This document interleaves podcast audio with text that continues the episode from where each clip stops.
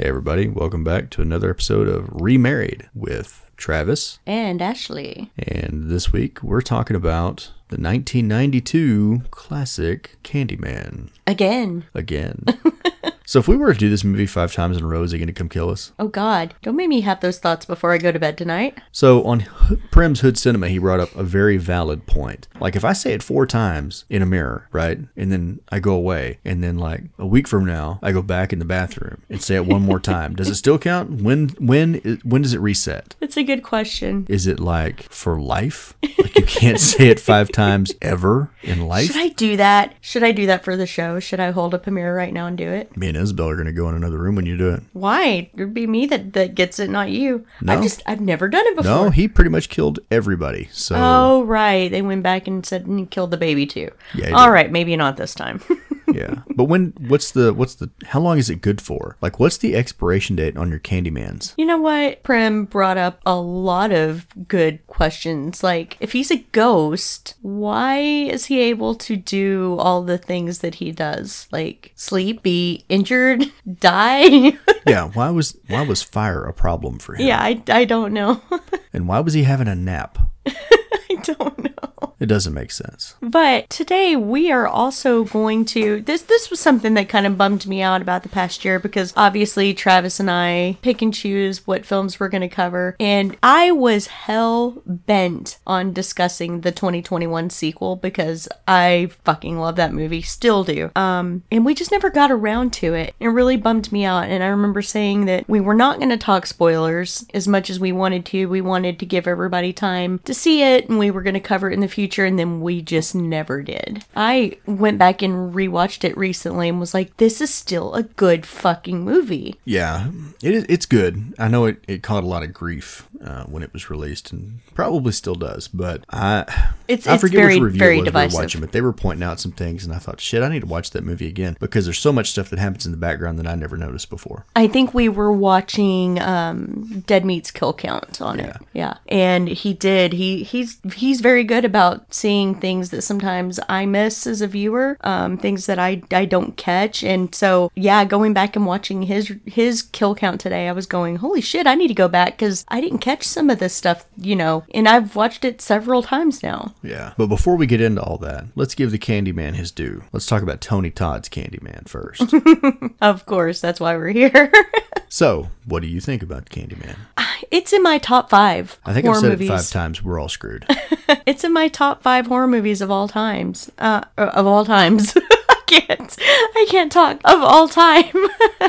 Anytime somebody and, and we get asked this a lot. What are your What are your top five movies? What are your top five movies? And I, I always list the same ones. And Candyman is always in there. Um, it was one that I saw. I was young, like young, young. So if it came out, did you say ninety two? yeah, I think that's That would have put me at nine years old, so I'm pretty sure I didn't watch it when it came out. I think I had a family member rent it. And like I said, I couldn't remember all of it. I remembered bits and pieces from it. But what little I did see of it as a kid, I knew from then on that that movie was fucked up. And I don't remember when I watched it again. I was probably well, well into young adulthood, but it is. It's like even going back now, I don't think that it gets the real credit that it deserves. It is a very fucked up movie. It's very disturbing and, and sad. It's a very tragic film, and Tony Todd has stated more than once that he like likens it to Phantom of the Opera, and I can absolutely say see that. Or Frankenstein, even. Yeah, I, I well, I don't Phantom of the Opera, yes. I don't know so much about Frankenstein. It's I consider Frankenstein to be a very tragic Well, it is, story. but it's in a different vein than this. Yeah, I'm just I'm just saying, you know, in terms of a movie where you sympathize with the monster. Yeah, I think for me, well, so the first time I watched this, I was I was an adult, and probably the first couple of times that I saw it, I only saw parts of it with you, and to me, it was always just sort of it's just a slasher movie. You know, it's just a horror movie. It's it's a little bit it's different. It's a different take on uh, you know your movie monster. It's not like a, a Jason or a Hal or a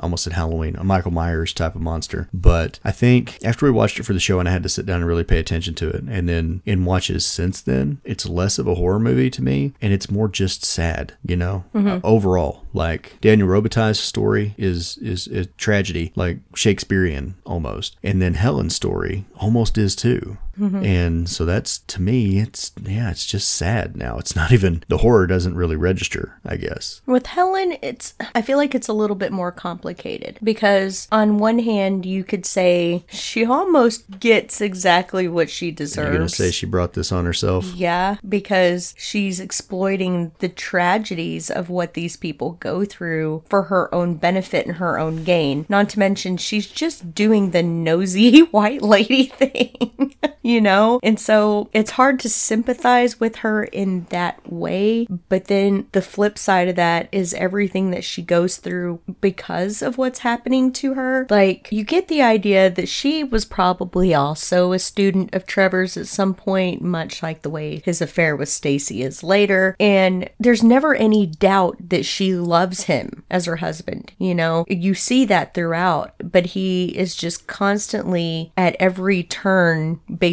slapping her in the face, you know, and then she's going through this very big thing and she's going through it alone. You know, she doesn't even have the support of her husband. I would like to think that if I was going through something very big like that, you would have my back at least, you know? Well, if you came in and said, "Hey, I'm going to go down to Cabrini Green," I'd be like, "No, no, that's a bad idea. You shouldn't do that. Yeah, but if you go down there, you're on your own. Bye." But you wouldn't automatically throw me under the bus if it looked like I murdered somebody either. You I would think that you would know me well enough to go, "No, she didn't do that. That's not the type of person that she is." I know you well enough to know that you would have made me help you hide the body. what I'm saying. Yeah, I know what you're saying. And it just sucks that she's going through all of this alone, you know? And I mean, even her best friend she loses at one point. So she's she's left completely alienated. And it, you know, Candyman at one point tells her all you have left is my desire for you. And that's not wrong, really, at the No. end. Like she ha- she has nothing left to lose at that point, but instead chooses to sacrifice herself to save the life of Anthony or baby Anthony as it were at, at this Yeah. juncture. I was going to say, I, I think in the beginning, yes, she is using this story and this, well, I was going to say community, but it's really a building. I guess a building could be considered a community, uh, sort of to further her her own needs or desires, her career, um, or whatever as a grad student. So there is that. But I don't know, maybe halfway through the movie, then it's she's it's more curiosity, I think, that is driving her forward. And at the end, she's she's trying to help right? If nothing else, like you said, she's trying to save baby Anthony. It's, but yeah, if she hadn't decided to go down there in the first place, she could have saved herself a lot of grief. Well, she still would have gotten a divorce because that guy was a shitbag.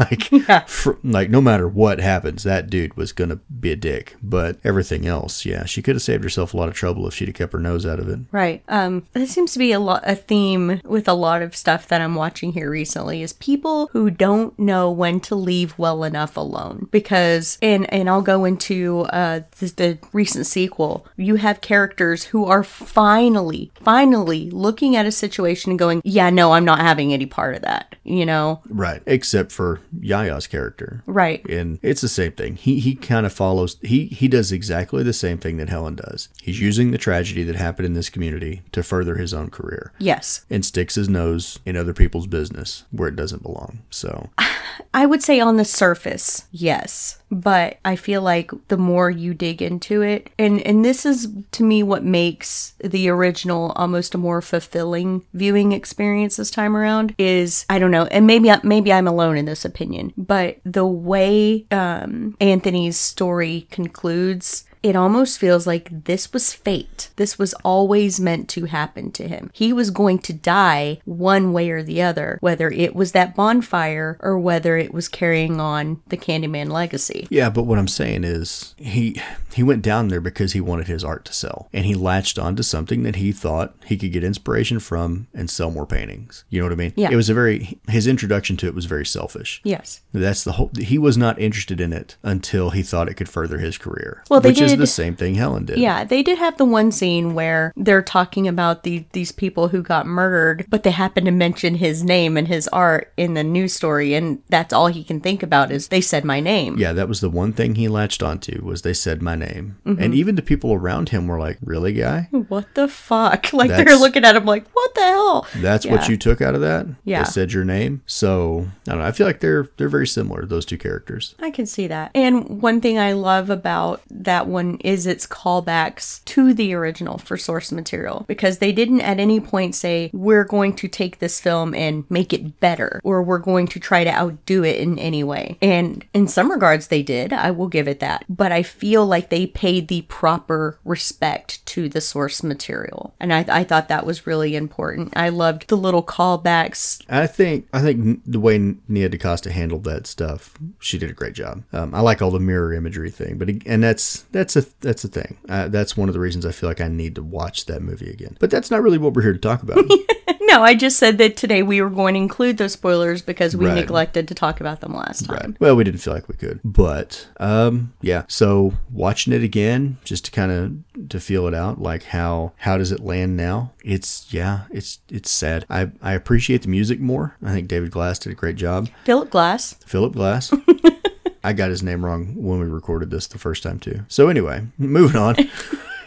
I think this the score's good. It, it stuck with me this time because I remember when we watched it the first time and you were like, "Oh, the score," and I was like, "It has one." But now if I hear it, I will recognize it. It feels like it's a character itself. It's it's very haunting and moving and sad and beautiful. It and- really is. Um, I, it's I like the story. Again, it's just a sad story, but it's solid. Now, this was taken from a Clive Barker story, and I, I know we talked about that the first time around. Um, and they did change it because this was supposed to take place in England. And when the director, Bernard Rose. yeah, that guy, when he when he got a hold of it, I guess, which is funny because he's he's English or British, Yeah. however you choose to identify.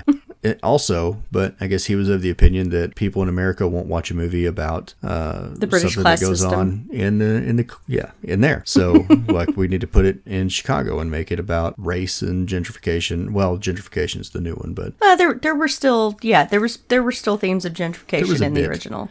but I don't know. I, I think I would have watched either one, but I think that this one had us a different impact. I think this film, the subject matter has a different impact for me as an American um, than something than th- something about the British class system would have. Does that make sense? Yeah. It's closer to home, as it were. So, what do you think? I've heard people say that they don't feel like the original Candyman is a scary movie. I do. I do still feel like it is scary. There is so much, and, and I'm going to use this word again, there's so much that is haunting in it. And I will say that probably 90% of that is Tony Todd's performance because he is, I'm going to say something that's going to sound a little controversial, okay? He gives me pinhead vibes on some level.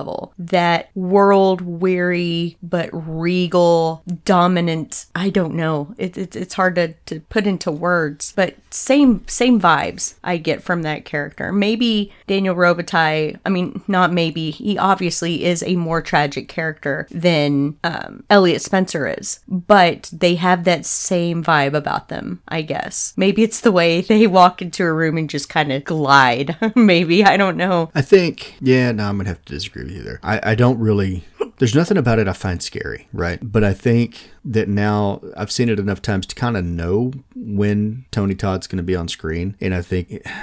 It, it's almost like dread. Do you know what I mean? Mm-hmm. Not fear. It's not like nail biting fear. It's it's it, it is. It's sort of a feeling of dread when you think that he's coming in. That's very excellently put. because you know that something some someone's about to die probably and there's absolutely nothing you can do to stop it do you know what i mean Yeah, So- I think I wow, you really hit the nail on the head. I think that's that's a very excellent way to look at it. That there there is just that feeling of dread. it's it's impending doom Yeah. i think like you know he's coming you know you can't stop it mm-hmm. yeah, i think that's it i think that's it for me I guess I guess the reason I say still scary is because of the parking garage scene alone. That that part still gets me where I live. It doesn't matter how many times I watch it, how many how much I know the lines verbatim, something about that voice sing-songing her name freaks me the fuck out. see yeah It gives me chills from head to toe every time I hear Helen. it okay i agree i agree with you that it's great. I disagree uh, still with the the fear part of it. It's to me when that's when that scene comes up and you see the silhouette of him standing there you know he's backlit by the i guess chicago sky and you can't really see features in you know in the parking garage It's more like something inescapable is standing there. Do you, I don't know. It's just it doesn't feel the same as just I'm scared. So I don't know. But I, nobody else could have done this role. No. So we need to give Tony Todd his due. I don't think anyone else could have pulled it off. No. So Because she also has this thing where she's completely entranced, enthralled by him, almost like Dracula a little bit. And you get that too. He's just ah again, I, I'm I'm not gonna be able to put it into words properly. You get it. So the the fa- okay, so she was hypnotized. Rose had hypnotized her to get that like unfocused gaze, and it, she cried every time. And so to me, the way that appears when I see that, it's like paralyzed with fear or terror, even. Do you know what I mean? I do, but like if she was just looking, then it would be like I don't know, she on crack. But when you add the fact that she starts crying every time he shows up, it's almost like she's so terrified that she can't move. She is, but they have actually stated that there is a love story in there too. I know that you don't buy that or pick up on that, but I agree that that's what they said. I'm just saying how it appears to me when I watch it. yeah. So you guys know that I'm I'm a sucker for a dark love story, and this is one of those. You know, is she the his long lost love re, reincarnated through the through the centuries or whatever, um, or or decades? I'm not, but I don't know. There's that unspoken thing between the two of them that I can't quite articulate. That you you do feel that desire for her, and on the other side of that, you get that I don't know, kind of like there there's that one scene where she finally just gives herself over to him finally, and just that that release. I don't know. It's it's it's hard. So the interesting thing about this is that we keep you keep using words like release. It's non-sexual. No, yeah, no, it's it's not about sex This at is- all. Yeah. Well, I mean, if somebody has never seen this movie and they're just listening, they'll be like, "Wow, well, it's time to get to the fucking." But no, no, no, no. no, there's no bow chicka wow wow going Yeah. on in this movie. no, no clapping of the cheeks. this is it's a it's not not platonic or whatever it is a it is it's it's a love story but it's not based on the physical Right. Mm-hmm. necessarily so it's interesting it's in that yeah, that's what I said. It's hard to describe. to, that they well i mean it any if you if you tell the same love story now they're going to go there you know what i mean at some point they're going to be pressing the flesh because i don't think they know how to tell a story now where you they convey that sort of emotion without it but in this one i feel like they did a good job of telling a love story where the attraction wasn't purely physical what do you think It wasn't. I don't know. To me, it wasn't about attraction. It wasn't about anything sexual. It was a feeling, a longing. well that's what i'm saying though Yeah. is that they tell that story without a sexual element and i just don't Mm-hmm. know that they would do that now I don't know. I think we're a lot more restrained than you give us credit for. We're not. Nobody's talking about watching Euphoria here. So no, no, I'm just. It's it, that seems to be the common thread in movies. I mean, now is that if they were gonna, what movies are you watching? What movies are you not watching?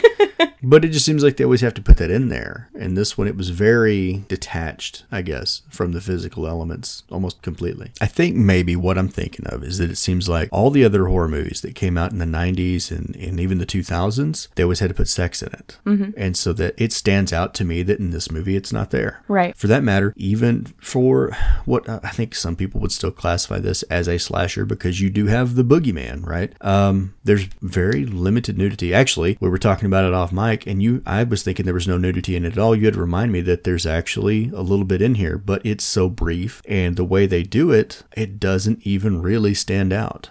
Well, see, So- that's why I don't think this qualifies as a slasher film in any way because that the TNA and the gore for gore's sake is part of what makes a slasher a slasher. And this one feels like a much more mature, grown up, tasteful movie. There was a lot of care that went into the making of it, and I feel like they were really trying to tell the story above all else. Yeah. The the gore was just secondary. And the fact that this came from Clive Barker and doesn't include some of those elements is also surprising Yeah. Because he does not shy away from the sex. No, no, not at all. it doesn't it's not always reflected in the movies but in his books he mm-hmm. he he goes all in Yeah, for sure. so anyway But yeah, it- maybe it's just me. I think that this was probably one of the one of the best horror movies that came out in the 90s. I know the majority of people are going to say Scream or they're going to say Silence of the Lambs even, but for me, this is this is my favorite one of the 90s, hands down. I and I would say they've not made anything like it since, but I think the the the sequel did a damn fine job of of living up or filling its shoes. Yeah. Yeah. I mean, out of the the movies that you just listed, I would pick this one above Scream and Silence of the Lambs. Yeah. I mean, if I had to watch one of them, if I had to pick one, but I've been pretty pretty clear with I'm not a fan of Scream. Right. Um, it was just to look how cool I am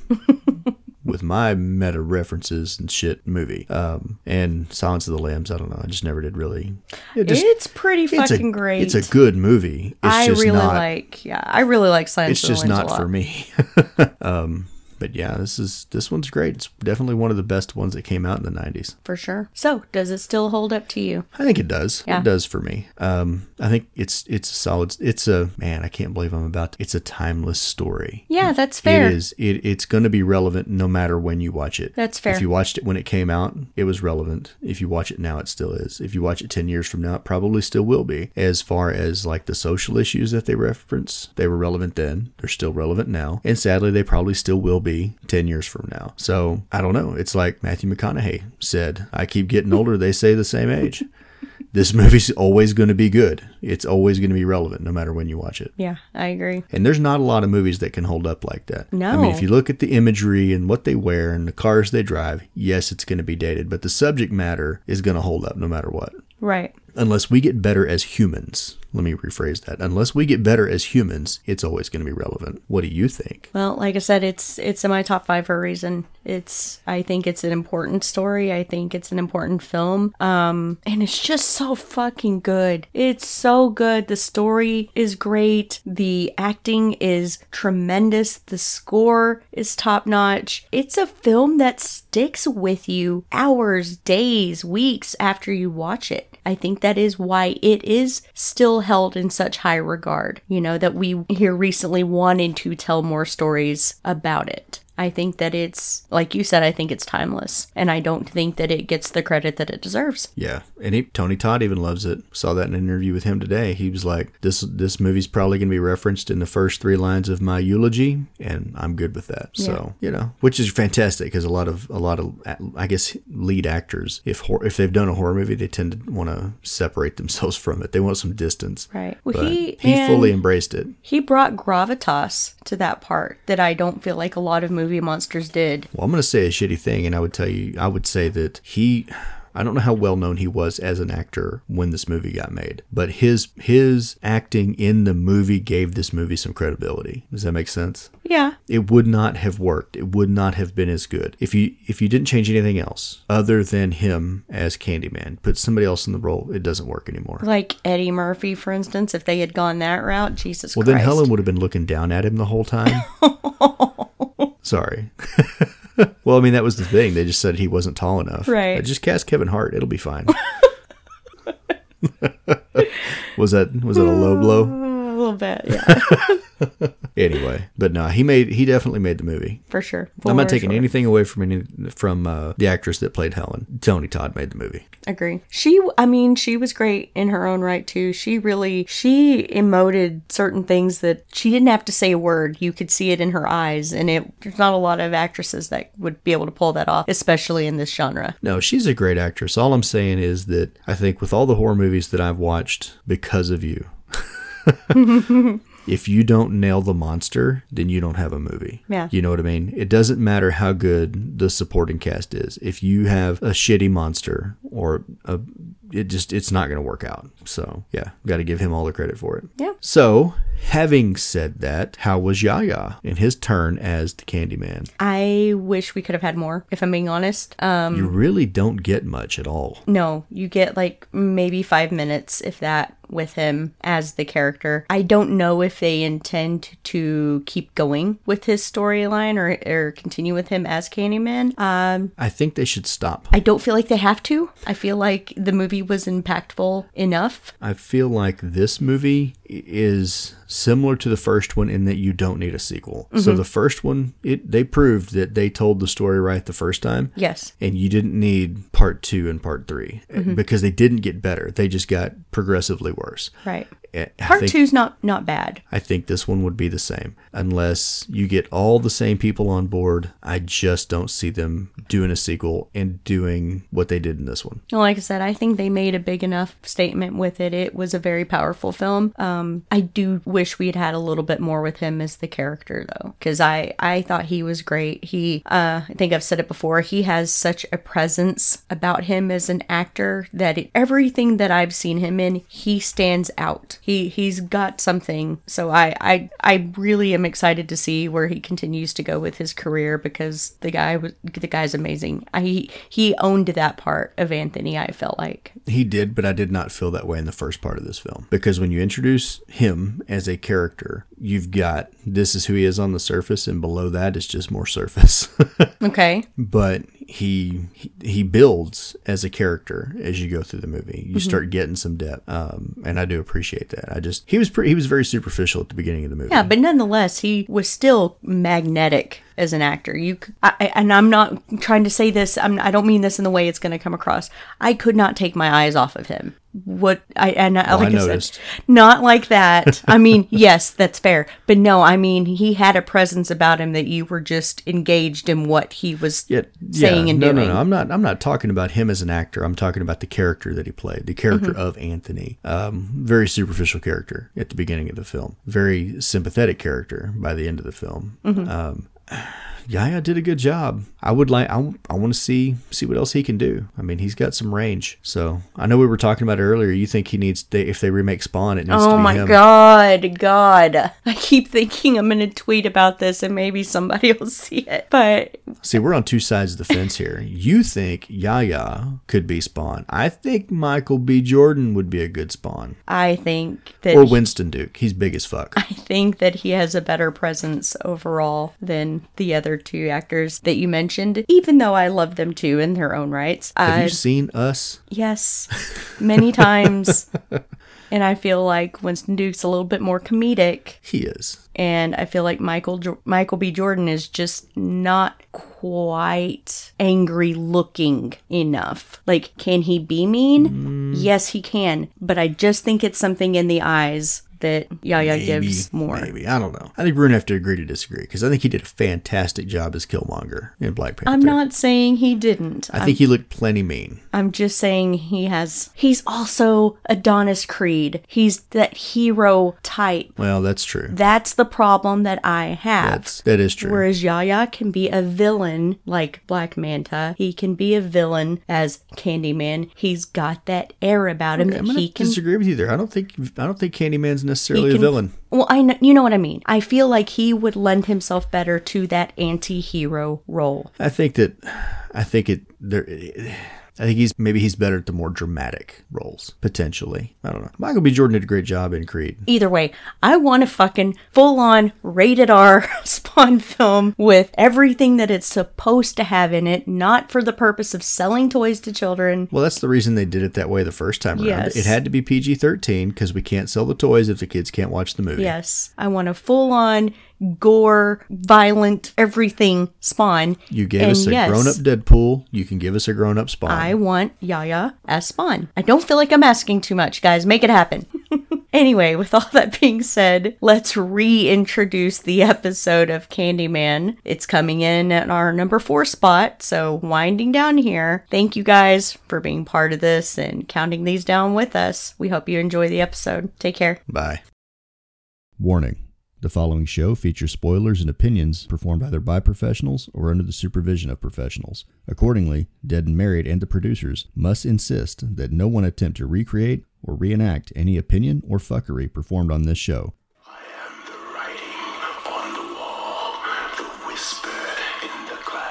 Happy Friday, everybody, and welcome to another episode of Dead and Married. I'm Ashley. And I'm Travis. And today we're going to be discussing the 1992 gothic horror film Candyman. So I've been I've heard it called a slasher, but I don't really agree with that. I don't either. It's not a slasher. It doesn't fit the bill. Like he's not a Freddy or a Jason or a Michael Myers that chases people around with a knife. Well, he's also not following the standard formula of going and picking people off one by one until there's a final girl. I mean, we have people left at the end of this movie that should have been picked off but weren't. So to me, yeah, it doesn't fit the normal tropes of a slasher. So we decided to cover this film this time because of obviously the new Candyman sequel being out a couple of weeks ago, and we went to see it, and it just really invigorated my love for this movie, and so we decided to talk about it today. So this film is directed by Bernard Rose and was also written by him based on Clive Barker's short story The Forbidden. It stars Virginia Madsen, Tony Todd, Xander Berkeley, Kasi Lemmons, Vanessa Williams, and some of the makeup work is done by some Hellraiser alumni, uh, Bob Keen and Gary Tunnicliffe for you Hellraiser nerds like me out there.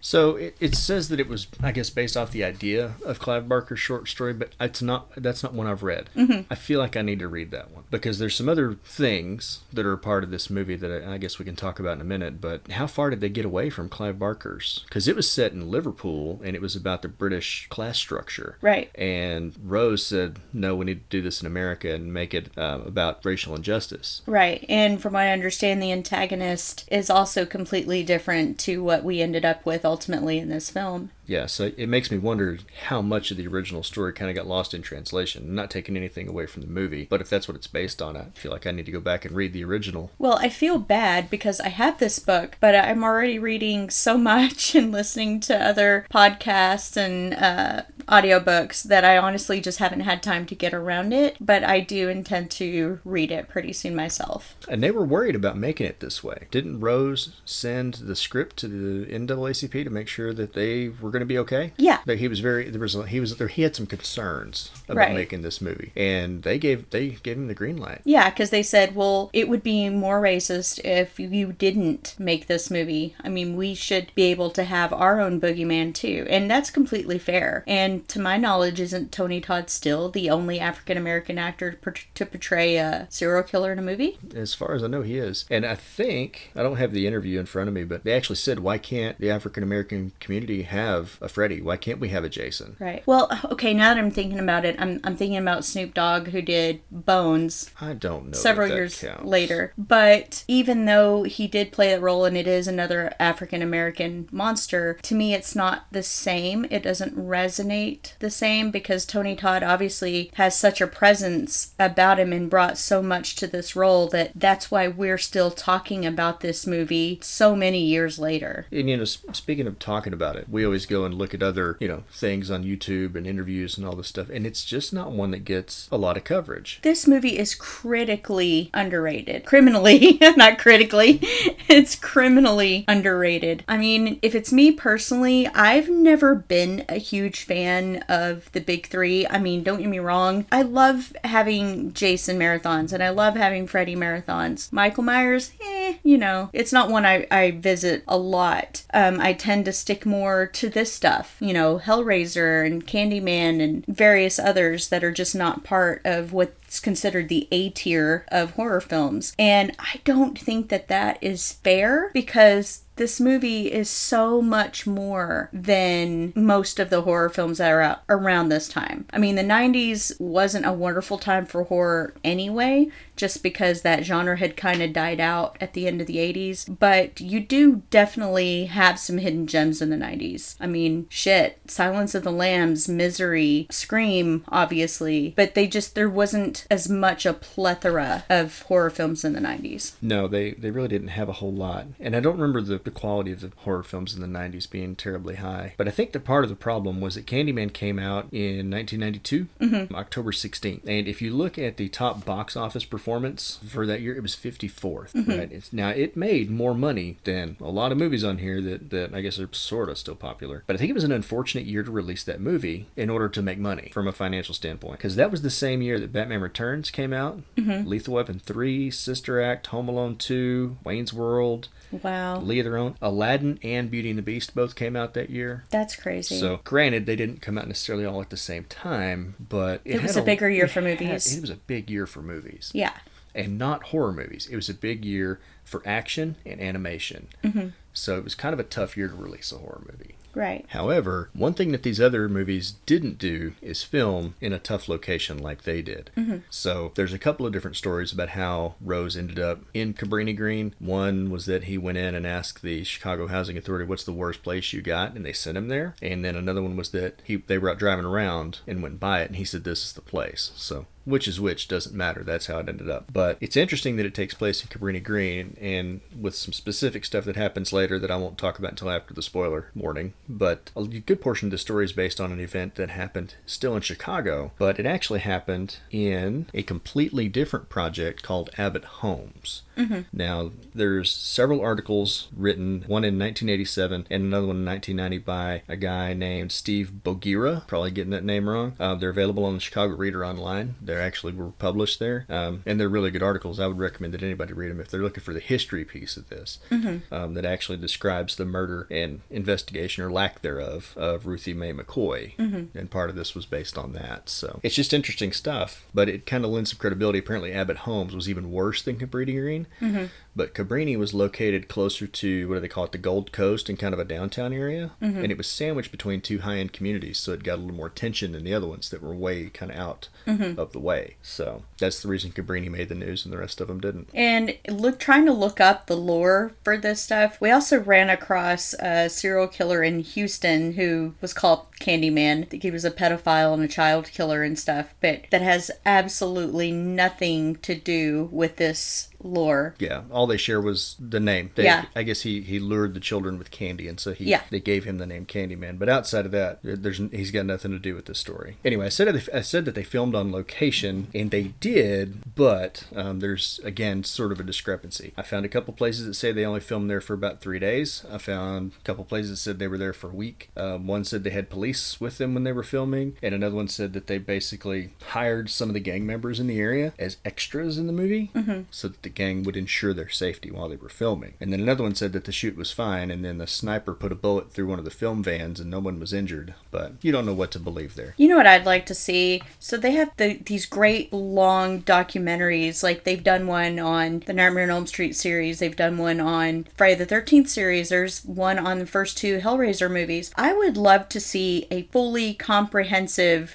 documentary on this film, or even all three. Now, two and three are not my favorites, but at least on this first movie because it sucks so much that you can't hardly find anything on the making of this movie. And you go through things online trying to find these these different facts and history out and everything contradicts the last thing you read. There, you know, it like for instance Tony Todd's amount of bee stings, you know, you hear 26 times he was stung, 23 times he was stung. So I feel like we need some kind of documentary or something where we can get the real facts about what the shoot was like and where the inspiration came from and you know, I I'm an avid devourer of documentaries, so yes, please somebody release that. Yeah, because I guess they said that he was stung 23 times in one of them when they're talking about him negotiating a thousand dollars a piece for every bee sting. But Eli Roth did a sort of a documentary called History of Horror Slashers Part One, and Tony Todd said there that he was stung 26 times. Yeah. Now, honestly, not a huge difference between twenty-three thousand dollars and twenty-six thousand dollars. Um yeah, He's I'll take got- the other 3000. Huh?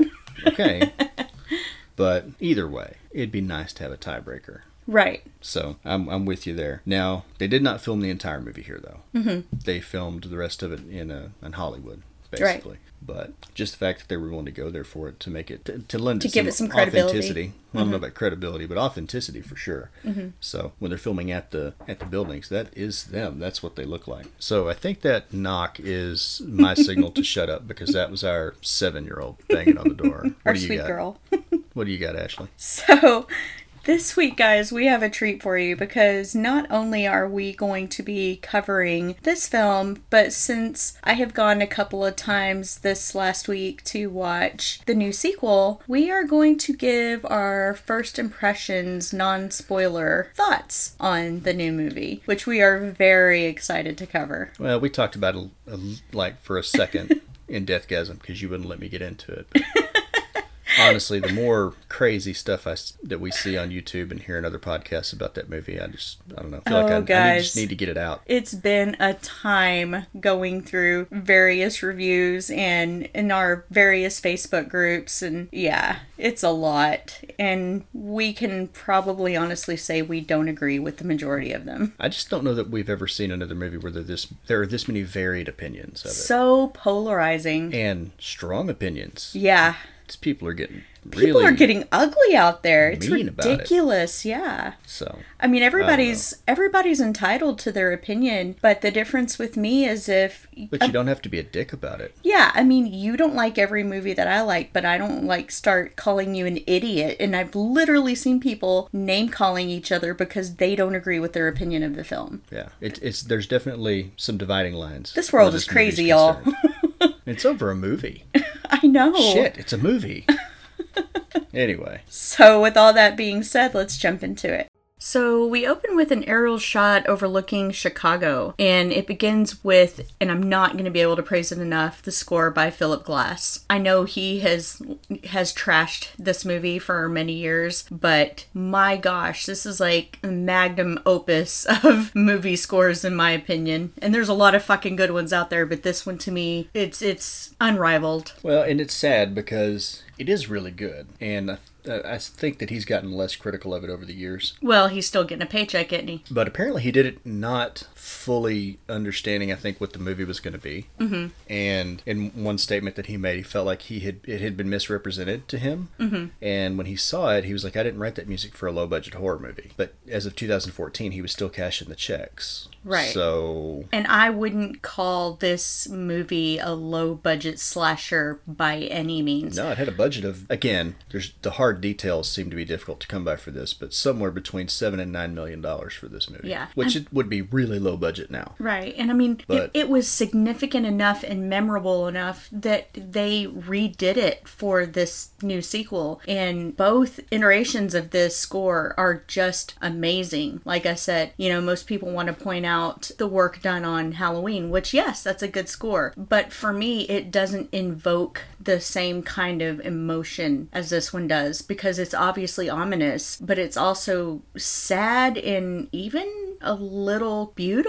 you know? I mean, it's, I don't really feel like there's anything out there like it. No, it, it definitely brings this movie to mind if you if you've ever seen it. Oh, yeah. But I don't know. I, I don't understand that some people seem to have an issue with having their name or whatever tied to stuff like this. Now, obviously, you can get typecast um, as an actor. Mm-hmm. It's stuck in certain roles, but I don't know. I, there's been interviews with Tony Todd and Virginia Madsen both where they were cautioned, like, once you do this, they're always going to think of this. Right. This is going to be you forever. And they've both kind of embraced it. Yeah, as, I, hell, I would. So, I mean, Virginia Madsen even said, you know, when she gets recognized at an airport, this is what they recognize her for. Right. That's not such a bad well, I, thing. I don't think anybody's going to go to her and be like, hey, I saw you in Highlander. She was in Highlander.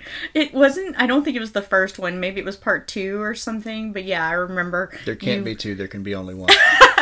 I remember you forcing me to sit through one of those movies, and I remember she was in one of them. Because I was like, hey, that's the lady from Candyman. okay.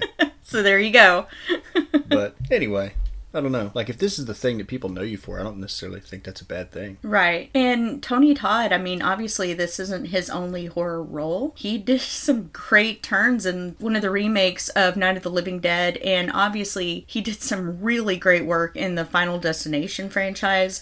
Um, those are two that come to my mind immediately. But he's obviously been working in the genre on and off for most of his career. Well, but he's, he's done like 200 movies, really, something like that. wow. And there was an interview with him, and he was talking about was it Platoon? Mm-hmm. And he was in. He had. I, th- I think he did it after this one because I think after this one he said he he did all kinds of work trying to get as far away from this as possible, so he Mm-hmm. didn't get sort of stuck. You know, you're a horror movie villain for the rest of his life. Mm-hmm. But that everybody that went on to do Platoon just continued to work after that. So Right. Well, there was big talent in that movie. it just sort of moved his career along. But at the same time, when you hear his voice, you don't even have to see him. When you hear his voice, you think Candyman. Oh yeah, his his voice is. But- I've never heard another one like it. But the cool part is he's he's proud of it. Yeah. seems to be proud of it anyway. When you, Yeah. when you see him on interviews, he's he's all about it. He embraces this character, and I think that's fantastic. So speaking of which, I want you to imagine Donkey from Shrek.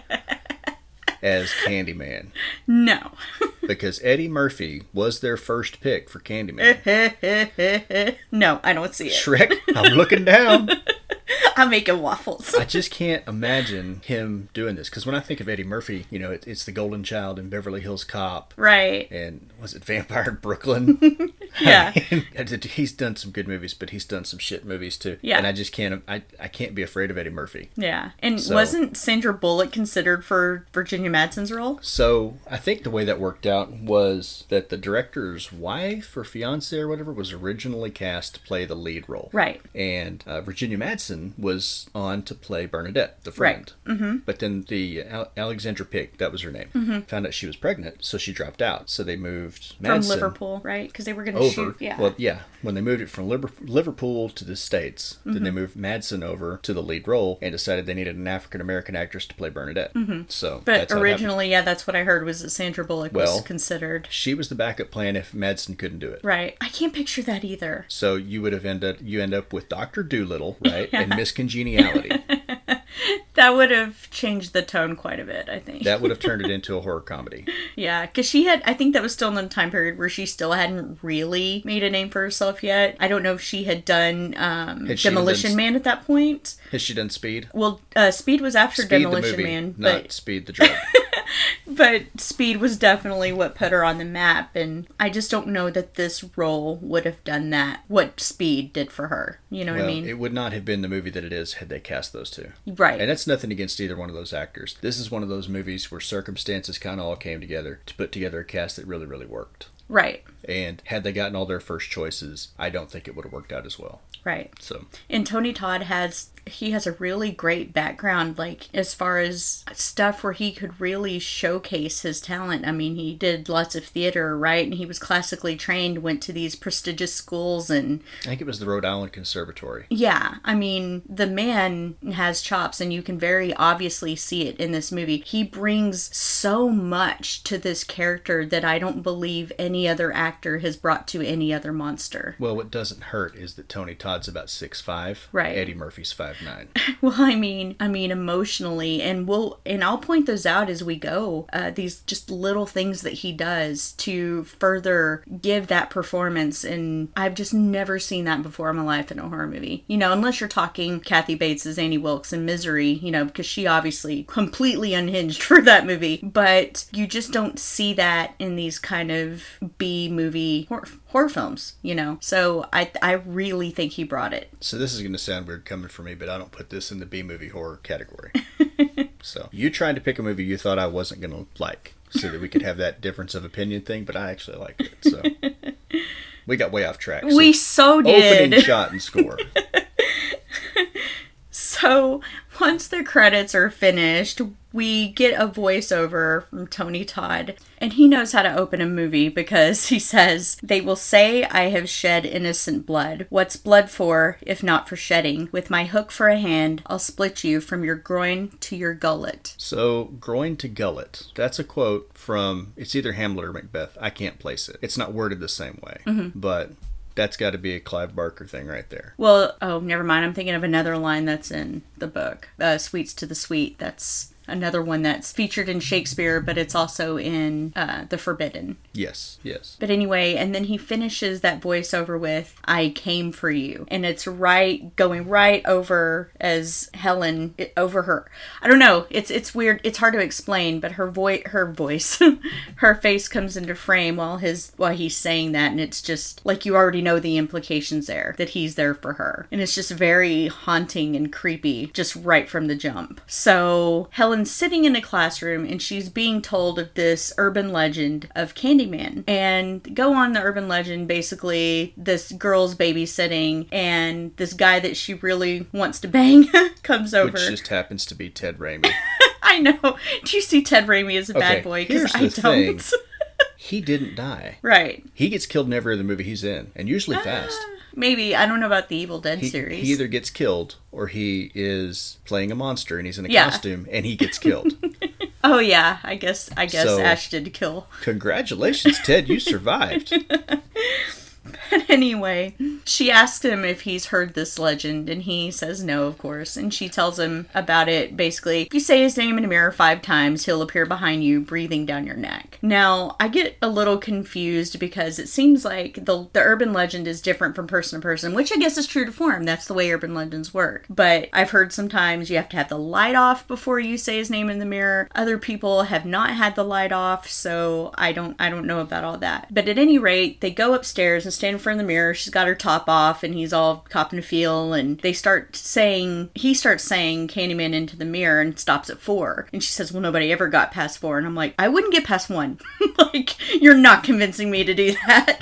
So and the other thing that I find funny is how is this a turn on? Like she's getting so like hot telling him this story and I'm like, chill. I don't know. I, I, for one, like the horror stuff, but I don't know if I get all, you know, please come fill my boobies while I tell you about murder. You know, if Ted Raimi was standing behind you in a leather jacket, I wonder what happens if you say Ted Raimi into a mirror five times. I have no idea. He What's in my fruit salad? he comes back to life? I don't know. Anyway, so she tells him to go downstairs and says that she has a surprise for him. So he goes downstairs, grabs a beer, and he's sitting there, like, kind of giggling, like he can't believe his dumb luck, which, same. And for some reason, she says the name the last time and turns the light off. And then we see Candyman appear behind her, and we cut away, and we don't actually see her death, but what we do see is Billy look up to the ceiling, and there's blood starting to accumulate on the ceiling of that room. We transition to Helen as the student is telling her about it. They finish up, Helen's kind of walking down the hall and she's laughing to herself. So she obviously thinks the story is bullshit because she and her friend Bernadette are writing a thesis about urban legend. Now we go into a room where Bernadette is also interviewing a freshman student and he's telling her this really weird story about a uh, somebody roasting a kid, which I mean, wow. I don't guess I've heard that one, but know, I've heard the one about the hook guy, you know, that goes after kids when they're parking. Yeah. And, uh, you know, Bloody Mary, which is basically Candyman. right. Never heard anything about rotisserie children.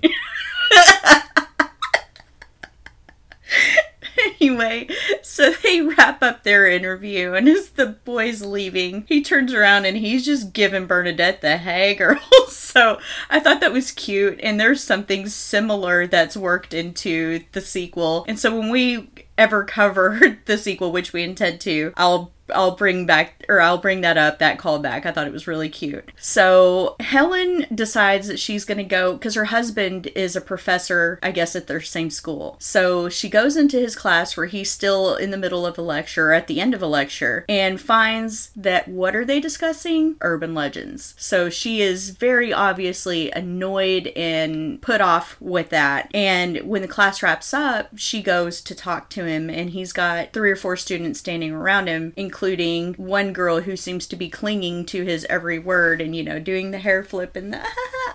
so it kind of makes you wonder, doesn't it? Because she's still a student at this, uh, what was it, University of Illinois? Yeah. I think it is, is what it was. She's still a student there. A grad student, but a student nonetheless. Was she his student? Is that how they got together? They never say it, but I think that's a fair assumption. Because he's a creeper. Oh yeah, for sure. And I mean, nothing against Xander Berkeley, but really, like this guy has girls crawling all over him. I think not.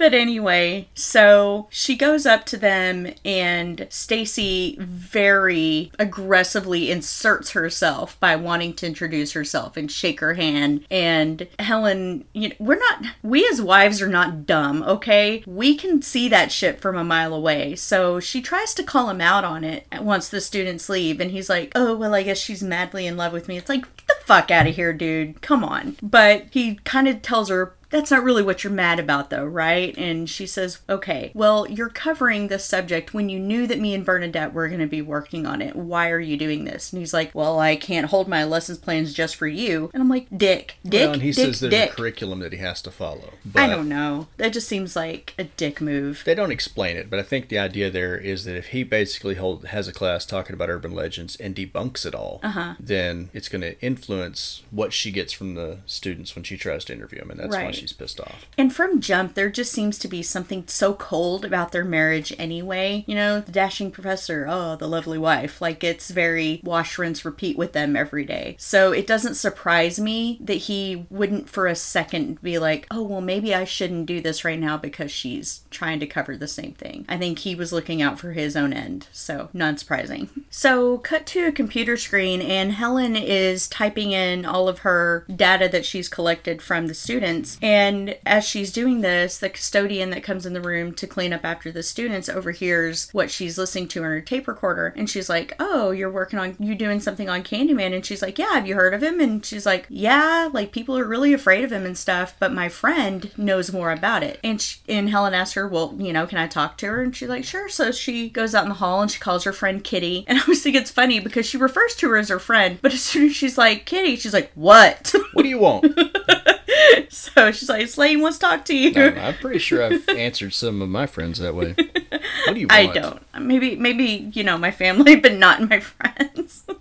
So they bring Kitty in, and she asks her what she knows about Candyman um, and the murder of somebody named Ruthie Jean. So she goes through and she talks about how Ruthie Jean was in her apartment, and she it's there were sounds like she was hearing somebody moving in the walls, and so she called the police, and they didn't believe her. And then she called the police again, they still didn't believe her. And by the time the police actually took it seriously, Ruthie Jean had already been gutted with a hook. Helen finds this all very interesting and intriguing, and I'm already at this point going, okay, this has nothing to do with the paper that you're writing. You know, this this is something that's going off way into left field. So we find Helen in the library looking through various old newspaper stories about the murder of Ruthie Jean, about the Cabrini Green Housing Authority. So this is the part that I kind of wanted to talk about. This has got a historical reference, and one of the things that is interesting about this, and this is why I really need to read Clive Barker's short story, is because for the first nearly half of this movie is based on the the real life murder of Ruthie Mae McCoy. So she actually lived at the ABLA, which was uh, the Grace Abbott Homes, which is one of like the most dangerous projects building or projects high rise in Chicago at the time. Apparently there were a lot of drugs there. The gangs just ran the whole place, and and there was a designer for New York urban housing who basically looked at the plans for this and said, "This is how you create a crime zone It's by doing buildings this way." But anyway, so she actually called the police at about 8:45 and told the police, "Hey, somebody's trying to break in." And she told them that they threw the cabinet down. Like we know it's a medicine cabinet, but mm-hmm. they didn't really understand, so they said they're going to send somebody over. So they show up. She didn't answer the door. Now, granted, they didn't show up until about 20 minutes after the call. Mm-hmm. And then there was some back and forth, and a few days passed, and they found they when finally did go in and found that she had been shot three times mm-hmm. and was dead there in her bathroom, but that the actual medicine cabinet was gone. So mm-hmm. they found the one from the adjacent apartment that had been pulled out. They found it inside. They never found the medicine cabinet that got removed from hers. Huh. So, the interesting thing about those buildings is the way they did them. They built a big dead space in there, mm-hmm. and that was a pretty common practice in those. This was not the only time that somebody got murdered in the project's high rise in Chicago by somebody coming in through a medicine cabinet. Apparently, that was not an uncommon thing to happen. Mm-hmm. They would break in to rob the place, and there were crawl spaces inside the walls of these things. That's how they built them in the pipe chases, and that criminals would find two adjacent apartments and use that as a means of escape if the police raided it. Huh. So, in addition to just very poor design, they were unsafe and really not secure. And that pretty much leads us into our next scene because we go to Helen and Bernadette discussing her finds, you know, in her investigation. And she's basically telling her the same thing, like, but that her apartment, her own building, was also built as one of these high rises, and that the layouts are exactly the same when they decided it would be more beneficial to turn them into condos instead of a housing project. Basically, all they did was fix it up. over the cinder yeah, blocks. and that's just outrageous. Like that's pretty crazy. But she she wants to prove it to her. She takes her to her bathroom and she takes out that medicine cabinet. And in fact, yes, you can see right into the apartment right adjacent to them. So they're laughing about it and they're kind of screwing around, scaring each other and whatnot. And Helen says, "Well, you don't believe that stuff, right?" And because they they at this point they've just been blowing this whole thing off very very naively. So they decide, well, let's go for it. And so they start to say Candyman in the mirror, but they get to four and Bernadette stops again, as you do. but Helen, she's just got to do it that one last time. You know why you don't say that? Because you know what the reset period is in between. What if you say it four times and then you accidentally say it the fifth time 10 years later? Does it still count as five times? I don't know. Like, how does that shit work? I'm not saying it one time, so I mean, I'm almost 40. I'm not saying that shit. I know, right? so now you can't say the title of this movie because I'm pretty sure you said it five times already. Okay, I take that back. I take that back. When I was in the fifth or sixth grade, some of my girlfriends and I, we were a restroom break at school, very reminiscent to the scene in the new uh, sequel. And we turned off the lights and we said Candyman five times. And one of the girls freaked out and said that she could have swore that she saw something glowing in there. But of course, we all, none of us saw anything. And we flipped back on the light, went back to class. But I forgot. I've actually done that before. Okay. All right. So it's been debunked. There you go. Anyway, so later that night, Helen's asleep in her bed, and this dick, Trevor, jumps out of nowhere and springs right in the middle of the bed on top of her. And of course, she's already a little freaked out by what they were doing. So, of course, she's terrified and screaming. And yeah, I would be super pissed if somebody did that to me, you know, because as much as horror movies don't really affect me anymore, you still have like that little period where maybe you're afraid to get that drink of water in the middle of the night or go to the bathroom, you know. You don't want something like springing out after you. Well, and the worst part about this is that the dude's pissed drunk. yeah. And he admits to it. He Yeah. didn't care. Yeah. Yeah. So where's he been? Oh, you know where he's been. Oh, I know where he's been. He's been with his coleslaw. That's not going to take off. okay.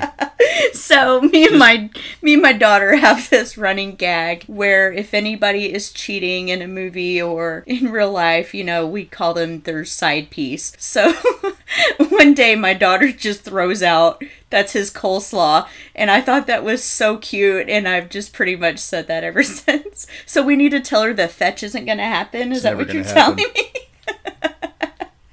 Well, it happened for me. So there you go, guys. You heard it first. From now on, side pieces will be referred to as coleslaw. Thank you. Or you're welcome. anyway, so the next day, the girls decide to load up and drive to Cabrini Green. And we see that Bernadette is obviously very nervous and she has like pepper spray and stun gun and stuff that she's got in her purse. And Helen is just completely like, why? Why are you acting like this? Why are you freaking out? And she's like, I don't think you understand or fully appreciate just how dangerous this place is that we're going to. Which, fair. I'm not, you know, I'm not going to go somewhere that I, you know, know is going to be a danger to me. Not, I mean, let alone my best friend. You know, that's that's just dangerous and very naive and arrogant thinking. Well, this is something that the, the, the director, Rose, actually wanted to explore. Because one of the reasons for coming to the United States is he wanted to sort of debunk that. Because he said those areas and cities like Cabrini Green have almost a supernatural terror about them, mm-hmm. where people are e- afraid to even drive by there. Mm-hmm. And his conclusion, I guess, was that yes, they're scary. Yes, bad things can happen, but it doesn't guarantee that they're going to happen. Mm-hmm. So he viewed the fear that people have of those areas as being a little bit irrational. Mm-hmm. So, and I think that's part of Bernadette's dialogue is that irrational fear of a place that she's never even been to. Yeah, but you know enough about it and you've heard the stories, you know the reputation. So she wasn't wrong in her fear. I don't feel like it was irrational. She had a valid reason to be afraid, but the level of terror almost probably not warranted. Mm-hmm. Because I mean, they go up there, they come out, they're just fine. So I'm afraid by nature. Now, that doesn't mean I'm going to go driving through South Dallas at night. but So, yeah, I'm afraid by nature. So, this thing that Helen does next absolutely pissed me off because I've been in situations before, uh, for instance, um, amusement park rides, where I'm like, I, I really don't want to do this. And then you've got somebody right there forcing you, like, oh, come on, you big baby. You're not afraid, are you? And that's basically what Helen does to Bernadette, where she's like, fine, we'll turn around, we'll go home, and we'll write some crappy paper, and, you know, it's not going to matter or make a difference. And then she's like, well, you know, Trevor, Trevor would back out of something like like this. And then Bernadette's like, yeah, that's true, he would. And so she kind of she does this thing more than once throughout the film where she uses reverse psychology for her own means to get what she wants. Well, and this is where it really illustrates that she's not a good person. And maybe I hadn't paid attention to the dialogue the first time I watched it, but she always seemed like she was sort of a sympathetic character. She's not. If anything, you feel more sympathy for Candyman by the end of this thing than you mm-hmm. do for her. She is 100% in this for, selfish reasons. She's not going in to expose anything. She's not going in there to help anybody. She just wants her A. Yeah, right? yeah. That's it. And She- she'll do anything to get it. I don't know if it's if it's narcissism or desperation or what it is, but she will stop at nothing to get number one. Yeah, she's she's exploiting the lives of this community for her own gain. And she doesn't take it seriously at all. right. At least not at this point. Right. For me, I would have been fine just writing mediocre paper. And as long as I passed the class, you know, I'm not looking to get famous off of paper or anything. So for me, not worth it whatsoever. And I'd been like, no, I'm going home. You want to go get yourself killed? Fine. I'm going home. So I'm not I'm not stupid. So they they go to Cabrini and as soon as they get out of the car, So did you notice they didn't park in a parking space? She just pulled off on the grass. Right. That's rude. you don't go to somebody's house and park in their yard. Uh, we live in Texas. Everybody does that. How many pa- houses have you passed by where there's some frat boy that's parked his big F two fifty over in somebody's right in the middle of their front yard? Well, usually it's their own yard. Yeah, but I've you don't seen go other park in front of people do it. else's yard. I've seen other people do it Well, lots other of times. people are rude. yes, people are rude. So immediately they start getting catcalled and accused of being cops, and well, their main question is why are you here? yeah, What are you doing here? Yeah. And Helen's like, okay, it's over. They think they think we're cops. It's not a big deal. And she's like, I thought you just told us to dress conservatively.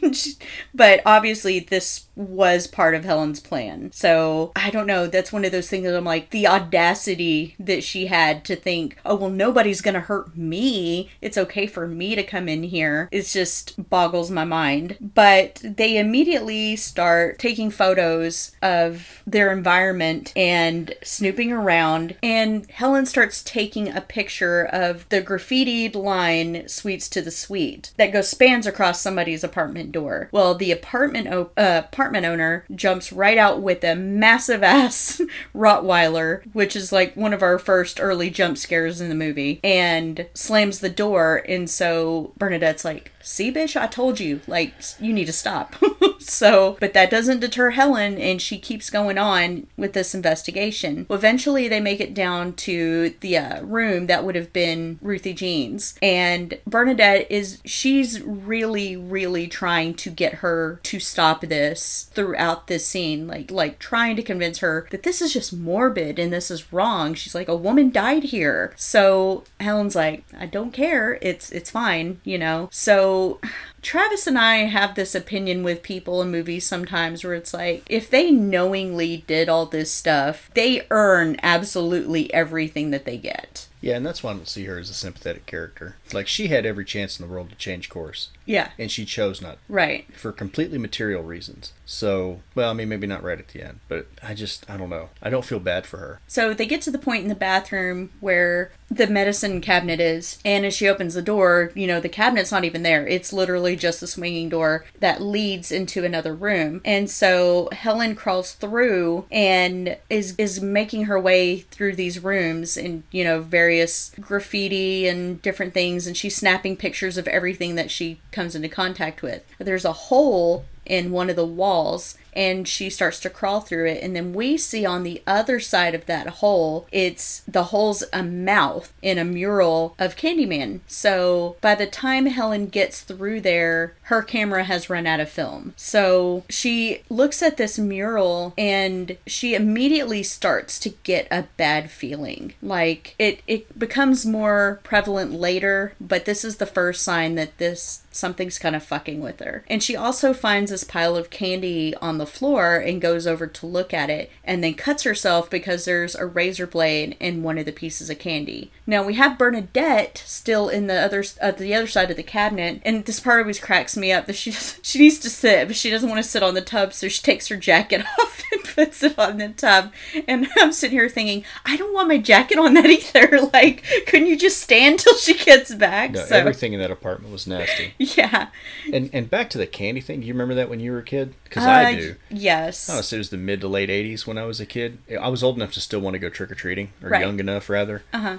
And like that whole thing, I think it was uh, like commercials on TV. Even you know, check your candy when you go trick or treating. Yeah, and I think there's a whole story behind that because, from what I understand, that never actually happened. Yeah. that was a like an urban legend type of thing that got started. And but yeah, every year we would but trick or got treat. nationwide attention. Yeah, my parents checked our candy every year. Yeah, why are you smashing my Snickers bar? Ain't nothing in there. Right. I'm eat it. Give it to me. My my mom never wanted us to take fruit either because she was always so worried, you know, that there was going to be I guess cuz it's more it's softer and more porous, you know, um, that you could I I don't know where you would so how you you think would somebody could sneak a razor blade in that I don't know. without seeing the big cut on the side? I don't know. Like you're gonna But- peel it. You're gonna find it.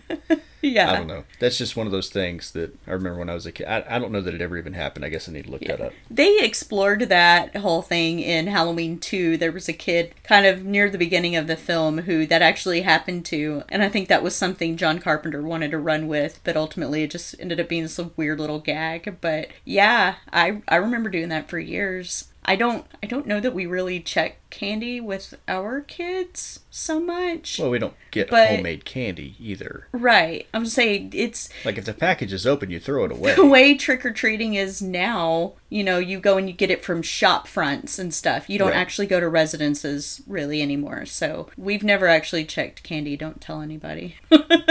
You just told them. So anyway, Helen realizes that she's run out of film and she wants to get more, but Bernadette's like, fuck no, we're out of here. So they start like they're gonna leave, but as they're turning around, Anne Marie's standing there with her dog again, and she's like, What are you guys doing here? And they're trying to say, Oh, you know, we're students, we're from the university, here's my card, blah blah blah. And then we hear a baby cry, and Anne Marie says, My baby. So they go, she goes like she's gonna go back to her apartment, and Helen, of course, takes that as, We're invited to go. Yeah, she never invited him in. They just she left. I guess she left the door open, so maybe that was the invitation. Yeah. So they follow her into her apartment and we're introduced to baby Anthony and basically, you know, he's the light of her life, but at the same time, I'm kind of like, but you've left been leaving this baby alone. Like, and I get it. I, I really do and and I can understand that maybe she can't have she has nobody to watch her kid and she still has to make a living, but I still just don't think I could do that. Just leave my baby in that environment and go to work. Like there would have to be somebody, you know? I didn't get the impression that she just leaves the baby alone in that apartment all day by itself. Yeah, I don't know. I didn't. I, I didn't take that. Maybe I missed something, but Anyway, so she's like, What are you here to study? She's like, That we rob, we gangbang. She's like, We're not all. we're all on drugs. yeah, we're not all like the gang members downstairs. She's like, I'm just trying to raise my child, you know. And then she says they're never gonna get him. Um, she's and then she also goes on to say that anytime white people show up, it's not to do anything but cause problems, and that they're not usually the nicest of people. Um, then of course they get back into what happened to Ruthie Jean, and Anne Marie says, you know, I could hear her screaming um, but they're never going to catch him. And Helen says, Who? And she says, Candyman. Well, then we immediately cut to a dinner of Helen and Bernadette and Trevor and Benjamin Franklin. Benjamin Franklin's son. I don't know. I don't but know. it's this table. He looked of like Ben Franklin minus glasses. but it's this table of academics. And this, I'm not even sure what this guy's position is. If he's like the head of a department He's just or a friend of the husband. Yeah. I think. but his name is is Purcell, and he is inquiring about the girls' progress writing their thesis. And he's very condescending. He's an asshole. And so Helen is sitting there getting be- belittled, and Trevor, of course, is not speaking up like hey knock it off or whatever um so helen has to defend herself and says like we're gonna bury you and um he's like oh yeah and Bernadette tries to calm things and she's like, Look, we only went to Cabrini today. And then he's, Oh, Candyman country. And then he tells Helen like or asks Helen, he's like, "You do know the story?" And she's like, "No." And then he's like, "How are you gonna bury me then?" Well, he openly laughs at her yeah, when she says no. yeah, And then he descends to their level so he can share his ultimate knowledge of Candyman's origin. she's just scratching at the surface. She's just barely heard Candyman. How is she gonna Like she you know? she just started yesterday. yeah, of course she's not gonna know Damn, everything Ben, yet. cut her some slack. So he You pres- didn't go put a key on a kite your first day. Shit. that guy's such a dick. So he proceeds to tell her the legend of Daniel Robitaille um, that started in 1890. And he tells of the story about how Daniel Robitaille was the son of a slave, but the slave was freed and he ended up making a fortune inventing a machine to mass produce shoes. And so Daniel had not grown up the way his father had, and he had gone to very best schools. He became a very prestigious painter and started painting, um, documenting people's wealth and their daughters, and thus gets in trouble when he falls in love with one of the girls he is painting. She gets pregnant, and then the father and a group basically hunt him down and lynch him. They saw his right hand. Is it his right Well, hand? they don't lynch him, but yeah, they beat the hell out of him, cut his right hand off, and then they, uh, he says they busted up an apiary that was nearby because Mm-hmm. that was handy and smeared honeycomb all over. And then the bees came and, and stung him to death. But one thing he did not include in his story was the hook. Right. But they also set him on fire and then they spread his ashes over what would become Cabrini Green. Yeah. So Helen is sitting there listening to this and she's very obviously disturbed, but it you can hear what's happening through the story as if she's envisioning it in her own own mind and is very entranced and just you know, seems very spooked by the whole thing. So the next day, Helen returns to Cabrini Green to finish taking the photos that she was not able to get on her first visit. And then she decides that she's going to go revisit with Anne Marie again. Only this time, Anne Marie's not there, but there's a little boy sitting just outside the apartment named Jake. Yeah, they called him One Take Jake Yes, because apparently he nailed his, he nailed it every time, first time. right. But then when they went to the premiere, he wouldn't watch the movie. It scared him too much. They just brought him in for his parts, and then he left again. Yeah, I, I'm a head out. Like he heard the he heard the opening music, and he was like, "No, I'm done." Once his name came up on the credits, he left until his scenes came up. Right. That's kind of funny. But she does the same thing with him that she's done with everybody else. Like, can you tell me about Ruthie Jean? And I'm like, bitch, you've heard this story like three times now, haven't you?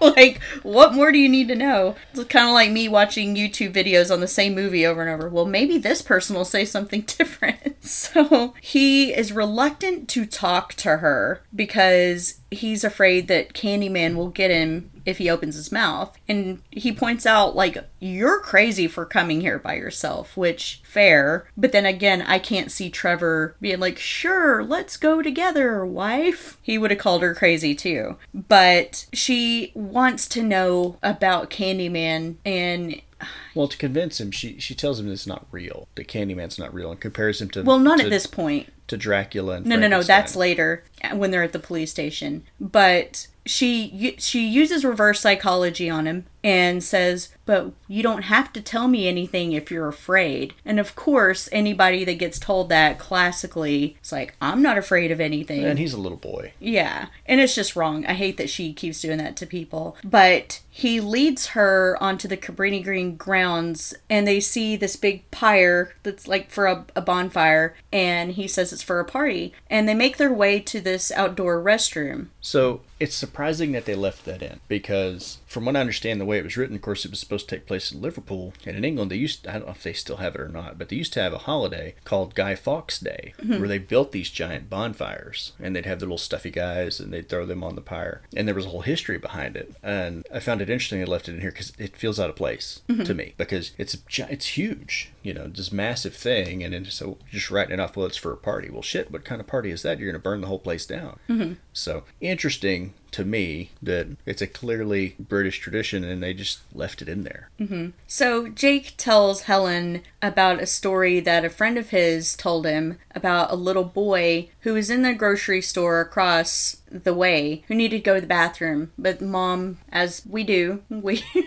take too long to buy groceries, and he needed to go really bad. So she sent him across the street to the restroom that's over at Cabrini Green. And the next thing she hears is his screaming. So they send a big guy to go check it out, and they say when he came out, his hair turned white. Now, this was something that was stated in the be- the story with the babysitter at the beginning that what the boyfriend saw turned his hair white. So, as soon as Helen hears that again, you kind of see that she's starting to put it together like, is this real? You know, um, we find out that the little boy was castrated in the bathroom. And it's very. I, I couldn't believe that they showed that in the movie, to be honest. Yeah, it was. It's one of the very few times you get to see. I don't know. A, it shies away from a lot of it, right? Like you see him behind people and you see their facial expression and you may see a splatter of blood, but they don't really gorehound this thing the way some of the mm-hmm. other movies did at the mm-hmm. time. Or your other slashers, even though this is not it. Right. Yeah, a lot of the scary stuff in this movie is what you don't see. Right. And then he says the thing that always cracks me up can't fix that. Better off dead. so much so that I I use that a lot. but anyway, so as this is happening, she decides to go into that restroom to take photos. Why again, why you do that, I don't know. Um Because she's dumb. she's dumb, that's why. so she goes into the filthiest bathroom I've ever seen. And I've been to rest stops throughout Texas, y'all. They get pretty bad, but not anywhere nearly Somebody as bad doing as some this. finger painting in there So lot. so she she she sees in poo smeared across a wall sweets to the sweet which again like we said was taken out of the forbidden and she starts kicking open stalls and then she gets to one stall that's got an arrow in poo pointing to the toilet and she kicks open the lid with her foot which why i don't know but it is filled absolutely to the brim with bees. And from what I understand, they didn't actually put bees in this toilet. They put like some saran wrap over the top of the toilet with some Vaseline and No, I I read that one. So it was it was a real toilet, but it wasn't hooked up. There was no water in it. Uh Uh-huh. huh. And they put Vaseline around the top to keep them from crawling out. Oh, And so they had a bunch of those. They had to be at least twelve hours old, so they were big enough to look like adult bees, but they weren't old enough to sting you yet. Because Mm-hmm. Right. Mm-hmm. Virginia Madsen was uh, allergic to bee stings, and so right before the shot, they dumped them in there, and then they used like some kind of a little vacuum. super gentle shop vac to pick them all back up. yeah, those I've seen footage bees. of that. but as she's turning out to leave the bathroom, this gang walks in and she's, you know, she's trying to get out. She's like, oh, I'm sorry, I didn't mean to interrupt anything. I'm, I'll just be going. Yeah, I'm not trying to disrupt your business. Yeah. And the guy comes up to her and he says, and this always makes me laugh because there's two different ways the line is said in the movie. But he says, I hear you're looking for Candyman, bitch. Well, you found him. And then just clocks her upside the head with a hook. And you just see this blood spray. And then we cut back to Jake standing outside the restroom and you can hear that they're in there beating her. So the next thing we Well, let's see- be honest. if she went in there and all she got out with was a whooping, she's lucky. Yeah, yeah. It's very they, true. could have killed her. Yeah, and I'm laughing because the next scene is one of I don't think its in, its intent was for it to be a comedic scene, but it cracks me up every time this lineup of guys and they repeat the line which is read different as I pointed out. We hear you're looking for Candyman bitch. And the line delivery from the second guy this cracks me up so bad. He's very like stiff, like a board, and he's just like, "Where are you looking for Candyman, bitch?" like, It was an interesting delivery. Like I, I got I get a chuckle out of it every time I see it. it's like, okay, I guys, probably shouldn't. That probably says something bad about me. But the way he delivers that line, I just, It's like there was a casting call for Candyman. Like, okay, guys, we need you to line up and deliver this line. Yeah. There they just grab you know four random guys off the street. right. And so it cracks me up. But we get to guy who's number five in line, which is the guy who beat her in the bathroom. And Helen, sitting there completely swole the fuck up in her eye, points out that that's the guy who She beat looks her. like Rocky Balboa at the end of Rocky Four. Like she just went a few rounds with Ivan Drago. yeah, You know what's funny is that they didn't make the last guy in line say it. yeah, they didn't. So I was like, what about that guy? He's not. Like they just wasted his time. Yeah. So she asks our cop, Detective Valento, well, you know, how did you end up getting him? He says, well, we we swept the place. And she says, so is he the one who's responsible for, you know, the boy and Ruthie Jean? And, well, actually, I don't know if she said the boy, but she asked if he was responsible for Ruthie Jean's death. And he says, oh, yeah, and we've known it, which is like, really? But he says they, they couldn't do anything because they couldn't find anybody to testify. But it, I'm like, but do you have proof at least? I mean, couldn't there have been a bigger investigation or something? It just didn't seem like they really cared. So if they had no evidence, how did they know it was him? Number one. And if catching him was as easy as just, well, we're just gonna go pick him up, why didn't they do that a long time ago? Exactly. I mean, I mean, we know why, but there had to be something to tie him to that, or they wouldn't have suspected him in the first place, right? Right. So they had to have something. Yeah. Eh, I don't know. That was pretty lame to me. So they leave the room and they see Jake sitting in, on a bench in the hallway, and he's got a little cup of something he's drinking. I don't know if it's coffee or hot chocolate or water, whatever. And he's sitting there straight pissed off. And Helen asks Detective Valero, as Travis says, she says, Well, what about Jake? Don't we need him? And he's like, No, we don't need him to testify because we have you. And like I said, Jake is very pissed. And she's like, hey, you know, checking on him. And he's like, You lied to me. You said this this was gonna be our secret. And she's like, Well, Candyman's not real. So, a bad man took his name to scare people and basically is trying to reassure him that he's safe and nothing's gonna happen. She completely misses the point that Candyman was that guy. Mm-hmm. Not the one that we're waiting on as a, as a viewer. But in this little boy's world, in his life, that was the real guy. That's Mm-hmm. the real thing. And she has no comprehension of how difficult she just made that little boy's life potentially. Right. Because there's no way that they didn't see him get put in the police car. So when he goes back, who do they think told him that it was him? Right. Why did he get picked up in the first place? You know what I mean? Yeah. I don't think she appreciates the amount of complications. And and he's what, 10 years old? Something like that. and she's that. oblivious. Yeah. Completely oblivious. And now he's just dead set on Candyman's gonna get him because he talked to her. And it always cracks me up because she it's almost like she told him that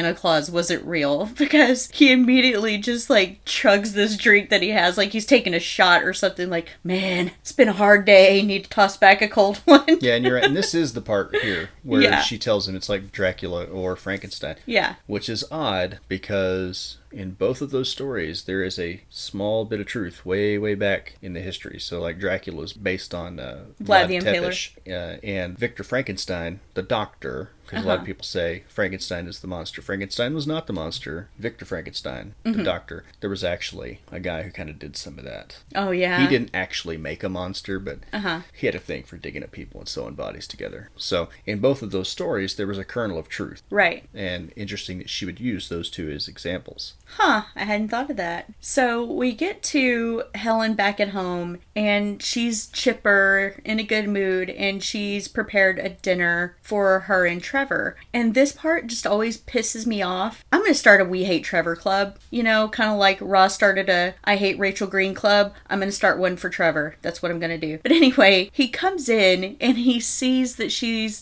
doing this, but it's like he can't be bothered. Like he seems so put off and annoyed with her, and she's like, You didn't already eat, did you? And he's like, Oh, I ate something.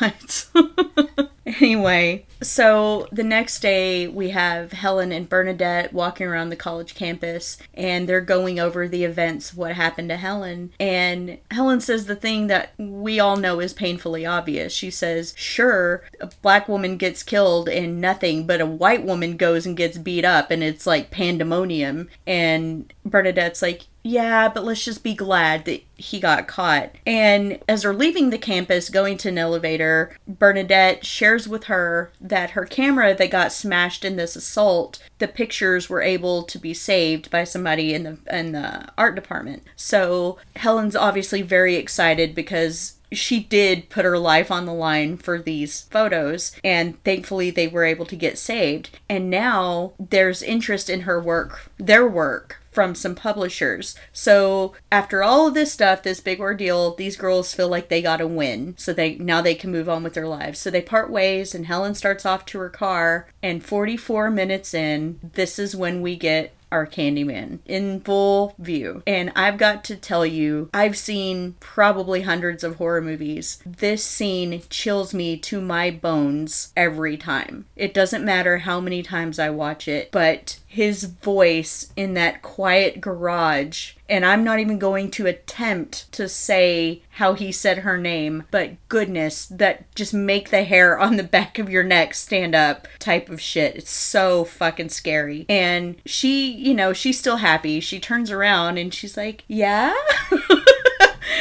So it's interesting. Which would not be my reaction. is that it's you know it's kind of back and forth her loading her crap in the car at this scene and you see his feet walking towards her and did you notice that at no point in the movie when he's walking does he his footsteps don't make noise yeah, yeah. they edited it out and it was to make give credibility to the fact that he's a ghost Right. And almost like he glides, sort Yeah. of. Yeah. i just thought it was interesting that they included that detail Yeah. And he's so big and opposing. I mean, it's just that would scare me to death. And she he says I came for you. He says you weren't content with the stories, so I was obliged to come. And Travis, you and I talked about this a bit earlier because how was it you were putting that? Well, it's just there for a minute until you pointed something out to me. It seemed like there were some parallels between him and Freddy Krueger. In Freddy Krueger, you've got the whole thing where they ha- their belief in him, if they remember him, that's what gives him his power, right? And, and at one point, he even says that. And in this one, it's kind of the same way. His power is people telling the story. Mm-hmm. And if people stop telling the story, then he fades away or what, however that works. Until you pointed out that they didn't bring up that whole thing with Freddy until Freddy versus Jason, Correct. Which was all bullshit anyway. So So technically, they must have ripped that off of this movie. Right. So we don't know that Candyman actually killed the babysitter or the baby. This is just the urban legend. Well, you think that until you transition to that shot where Helen's hearing this story from a student that she's interviewing. Right. So you don't know for a fact that that murder ever happened, but it's the story that's getting passed around. And so we don't know that he's ever actually killed anybody Well, we're an hour in, he hasn't killed anybody yet because that we know of. And so now, because she basically scoffed and balked at his story, he's like, "Well, guess what? Now I'm gonna kill some people, bitch."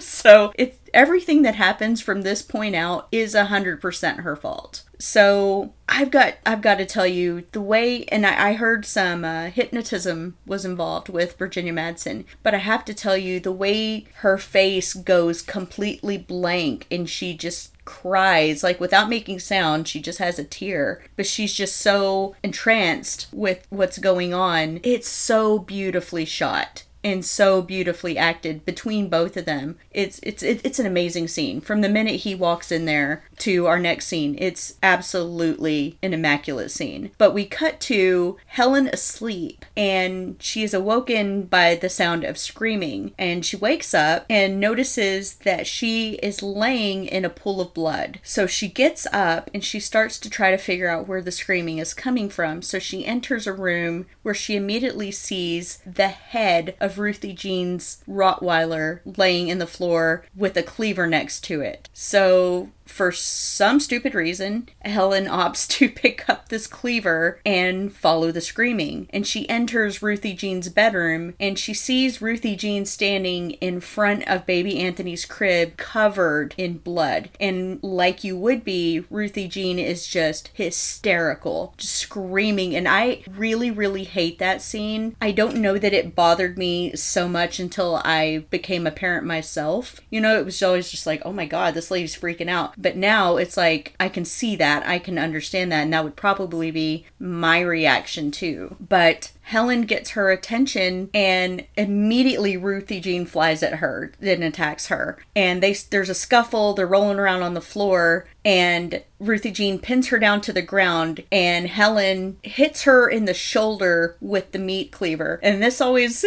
cracks me up because then she gets the upper hand and flips Ruthie Jean to the floor, holding the cleaver over. She's like, "Now stop." And I'm like, "You just cut her in the arm with the cleaver. What's she to do? Laugh?" telling So- me to calm down. you know, I- don't really have a ton of criticisms of this movie. I really don't. But I do right here. If and this is just it, it's only because I'm a parent. Mm-hmm. If one of our children was missing and then somebody comes in and they're covered in blood and holding a cleaver and I think they did it, And your dog's head's been cut off. you're gonna have to do more than cut my arm to get me to stop. Yeah. That's gonna be some Spartacus shit right there. You know what I thought of? We're going to the end. You know what I thought of that scene in Con Air where they fire a gun and hit Nicolas Cage like in the arm and he just like doesn't even blink. He just walks right through it. I'm afraid that's how I See, would I think be. I'd be more like Blaine. Ain't got time to bleed. Which is so like you don't have to have time for it. It's gonna happen. Yeah. You just keep doing what you're doing, you'll bleed anyway. I don't know, but it was cool.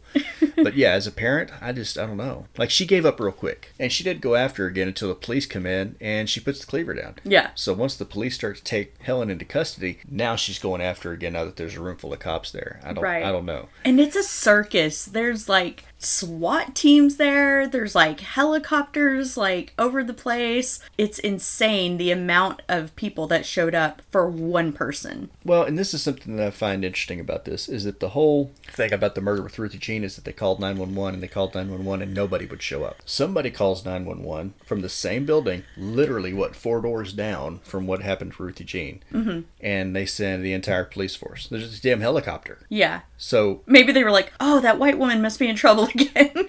well, at this point, Anne Marie didn't know it was her. yeah. didn't know she was even in the house or in Right. the apartment. So I don't know that, that this response in the movie is not consistent with the response that they claimed that they got earlier on. Yeah. That's my bitch about that. So now we're in the police station, and Helen is having to do a strip search. And this woman was like, no empathy at all. She was just very brass tacks, like, you know, so did you know that the person who plays the guard Rusty Schwimmer. Yeah, it love her. It was not the original one necessarily that was cast. Virginia Madsen requested her because they were friends and she felt more comfortable getting naked oh, basically Oh, yeah. in front of somebody she knew. Although, I, I, to my knowledge, I don't think I've ever gotten naked in front of any of my best friends. Have You? No. I don't guess guys do that, but No. anyway, so she's begging for a shower because she is just completely soaked in blood and it would feel horribly degrading and I can't imagine how vulnerable you would feel to be having to lift up your breasts and you know that's probably only the tip of what they actually forced her to do. There was Well, probably some bending over She there. was an intake, so there was a bend over say ah moment. yeah. because she asks her right before the you know the camera cuts away to take her panties off. Mm-hmm. So yeah, And I think at this point, she still doesn't understand the severity of what has happened because she's sitting in, in a interrogation room now and Detective Valento walks in and immediately she's like, Frank, like, oh, it's going to be all better now because this is my friend. Like, you've met one time.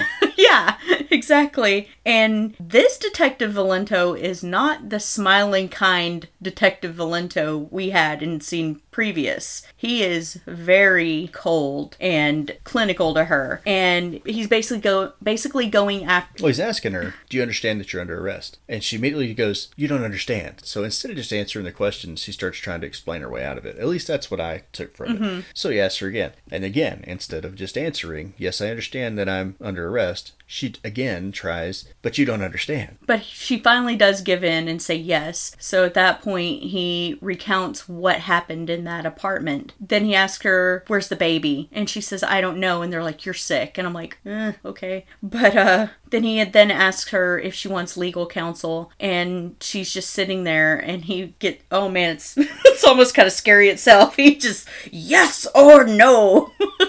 And she, you know, she kind of jumps at that and she's just like, I'd like my phone call now, please. so we see her trying to call Trevor, but the answering machine picks up and it's obviously very late at night and there's nobody home. And so she kind of has that, you know, that look about her like, okay, what's going on? And so she asks the guard, what time is it? And she says it's 3 a.m., which, to be fair, he could have been asleep and slept through the phone. But we know Trevor, we know he's out fucking around. So we, in Ruthie Jean's apartment, Candyman's lair, and guys, I just realized I have fucked up so much because I think that I have been referring to Anne Marie as Ruthie Jean for several minutes now. and I'm so sorry. I think it's because they got two first names. So I'm getting confused here. Like Ricky Bobby. Forgive me. first names. Forgive me, please. I'm so sorry. I'm going to try to get that right from now on. But in Ruthie Jean's apartment, or Candyman's lair, as it is now, we see that Candyman is the one who has baby Anthony. And we see Anne Marie again crying in front of his crib and rips her hair out. Like, Oh, that gets me every time. That's so bad. Trevor and his attorney finally show up to bail Helen out of jail or pick her up. And there's absolutely a media circus there surrounding them. They're having to cover Helen with a coat and try to get her out of that. And then we're back in their apartment where the three of them are sitting and watching the media coverage over what's happened. And Trevor says, Well, at least they didn't use your name. At least there's that. And it's like, Bitch, they didn't use your name. Like, let's be honest here. You didn't want this embarrassment for yourself. So he's just the worst. But the attorney says they haven't charged her yet because they think that they'll find the baby's body and what they're going after is murder one. And so he's asking her, like, can you tell us anything about what happened? And she tries to give her, her side of the story, saying, look, I don't know. I don't know how I got there. I just woke up and I was covered in blood. I don't, I don't know. And Trevor's kind of looking at her like, bullshit. Like, I really don't believe you. I don't understand why she didn't make some shit up. Seriously, like I got ambushed by some guy in the parking garage, and that's where I woke up. Yeah. I mean, it wouldn't have been totally false. She could leave out the whole supernatural part, but at least it would have been something. Yeah. It's better than, oh, I don't know, bitch, you're accused of kidnapping and they're wanting to go for murder. Better come up with something. Yeah. I don't know. So Helen's had a hell of a couple of days and she has earned earned a bath. So she's in there, she's in the bathroom taking a bath, and Trevor walks in with the I've got to go back to work excuse, which again, we know where he's going. And so she takes the time to ask him, "Where were you last night?" And he's like, Oh, I was here, but I was asleep. I thought you were out with Bernadette. And I'm like, okay, I'm married. I don't still go out and hang out with my friends at three o'clock in the morning. I mean, I don't, I'm, maybe that's just me, but if I were her, I'd be like, nah. so, More like he was out with his friend. right. He was, he was with his coleslaw. It's not gonna happen. Anyway, Just let it go.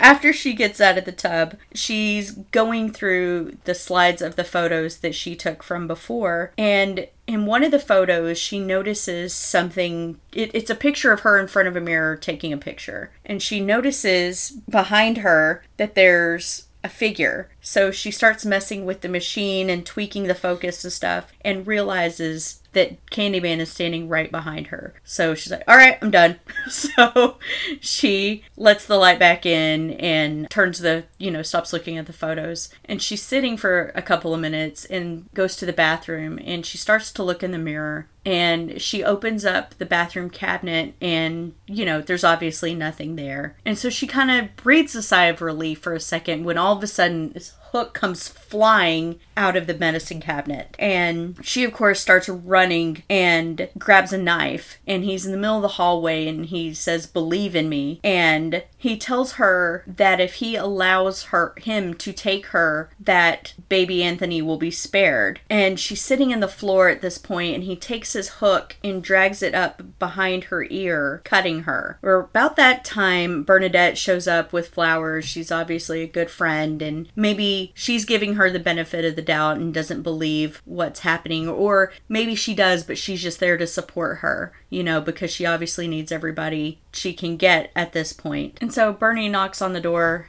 and um, she's telling her hey i'm here. And Helen does the thing that happens so often in my nightmares where she's wanting to call to her, say something, but for some reason the words just can't come out of her mouth loudly enough. But she does finally manage to croak, like, leave, go, get out of here, he's here. And Bernadette goes into the apartment anyway, obviously, because she's afraid of you know, something's happening to her. And right as Bernadette goes in, she sees Candyman standing there staring at her. And the next thing we hear is basically him gutting her. And it sounds so brutal that even though you, it doesn't show anything, it's really hard to watch because, you know, we're just not used to. I mean, I'm, I'm guessing killing somebody, there's a fair amount of work that has to go in actually stabbing somebody. And I just thought that they played that off as more realistic. especially with a hook. Yeah. and they had that hook made. Mm-hmm. So when we first saw this, and you know, you get your first close up of the hook, I thought that's kind of a weird looking hook. That doesn't look like a meat hook. It doesn't look like an ice hook. It doesn't look mm-hmm. like anything I've ever seen. A mm-hmm. hay hook, but that's because they had it made, and they almost didn't get it. So they had contracted a blacksmith to make that hook. I don't know if you had read this part or not, but apparently the guy had made the hook and it was ready, but he was a devout Christian. Mm-hmm. And when he found out it was attached to a Clive Barker film, because that's how they had it labeled, mm-hmm. he didn't want to give it to him. So somehow they got it eventually in the end, mm-hmm. but that's the reason it doesn't look like any of the other hooks you see in this movie. See, for me, if somebody was like, "You're gonna make this for a Clive Barker film," I'd be like, "Fuck yeah!" Yeah, I'd see dollar signs. just, just me. Well, no, it has nothing to do with dollar signs. It has everything to do with Clive Barker, my horror hero. For me, it would be the dollar signs and that check every year. Anyway, so Trevor shows up, and we're in the same situation as we were in Anne Marie's apartment, where Helen is sitting there covered in blood, holding a weapon. So it doesn't look good. And I guess she passes out because she wakes up and she's getting injected with something and she's handcuffed. And she tries struggling to get up and find out what's going on and enters the room and sees Bernadette's dead body. And she's obviously very upset, which seems to me like should have told the people around there something. Because don't most people who kill people look photos and not have a reaction to them? Well, it told them that she was crazy, apparently. Yeah. And I find this scene so sad because they're they're obviously fixing to take her away and she's just begging Trevor to just hold her. And it's really heartbreaking because she's going through so much and whether or not we agree that she earned everything she got, it's still really sad. You know, because we know that she didn't mean or want for any of this to happen. But she's riding in the car, I guess, to go to psych- psychiatric hospital and she's sitting there in the car praying please don't let him kill the baby which again is is so sad. And we get to the ho- to the hospital and she's being wheeled on a gurney and Trevor's beside her holding her hand but for like half a minute and the dude's like well got to get on got things to do.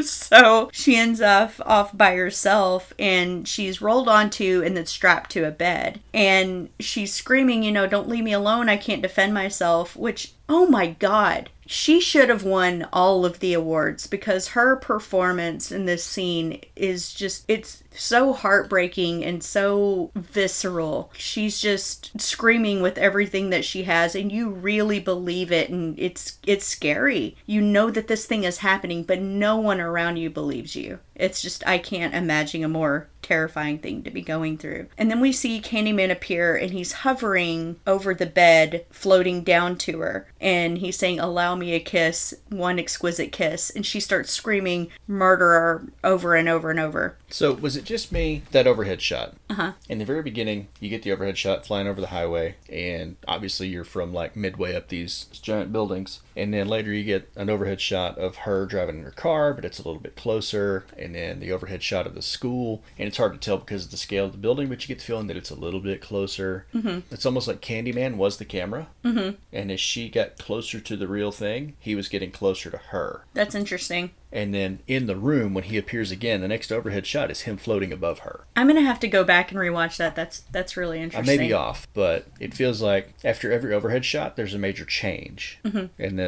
this. So, Right. anyway, Anyway, so the doctors bust in and she's trying to tell them that he's under the bed and they just dope her up again. And from there, we go back to Candyman's lair and it looked to me, because there's a part where he puts his finger in baby Anthony's mouth and he's sucking something off of his finger. But it looked to me in the shot like he just barely grazed his finger over the bloody sleeve of his coat and was feeding the baby blood. I, I don't know if that's just me, but that's what it looked like. well, bees are a recurring theme in this movie, so I'm going to vote for honey because it's less disgusting.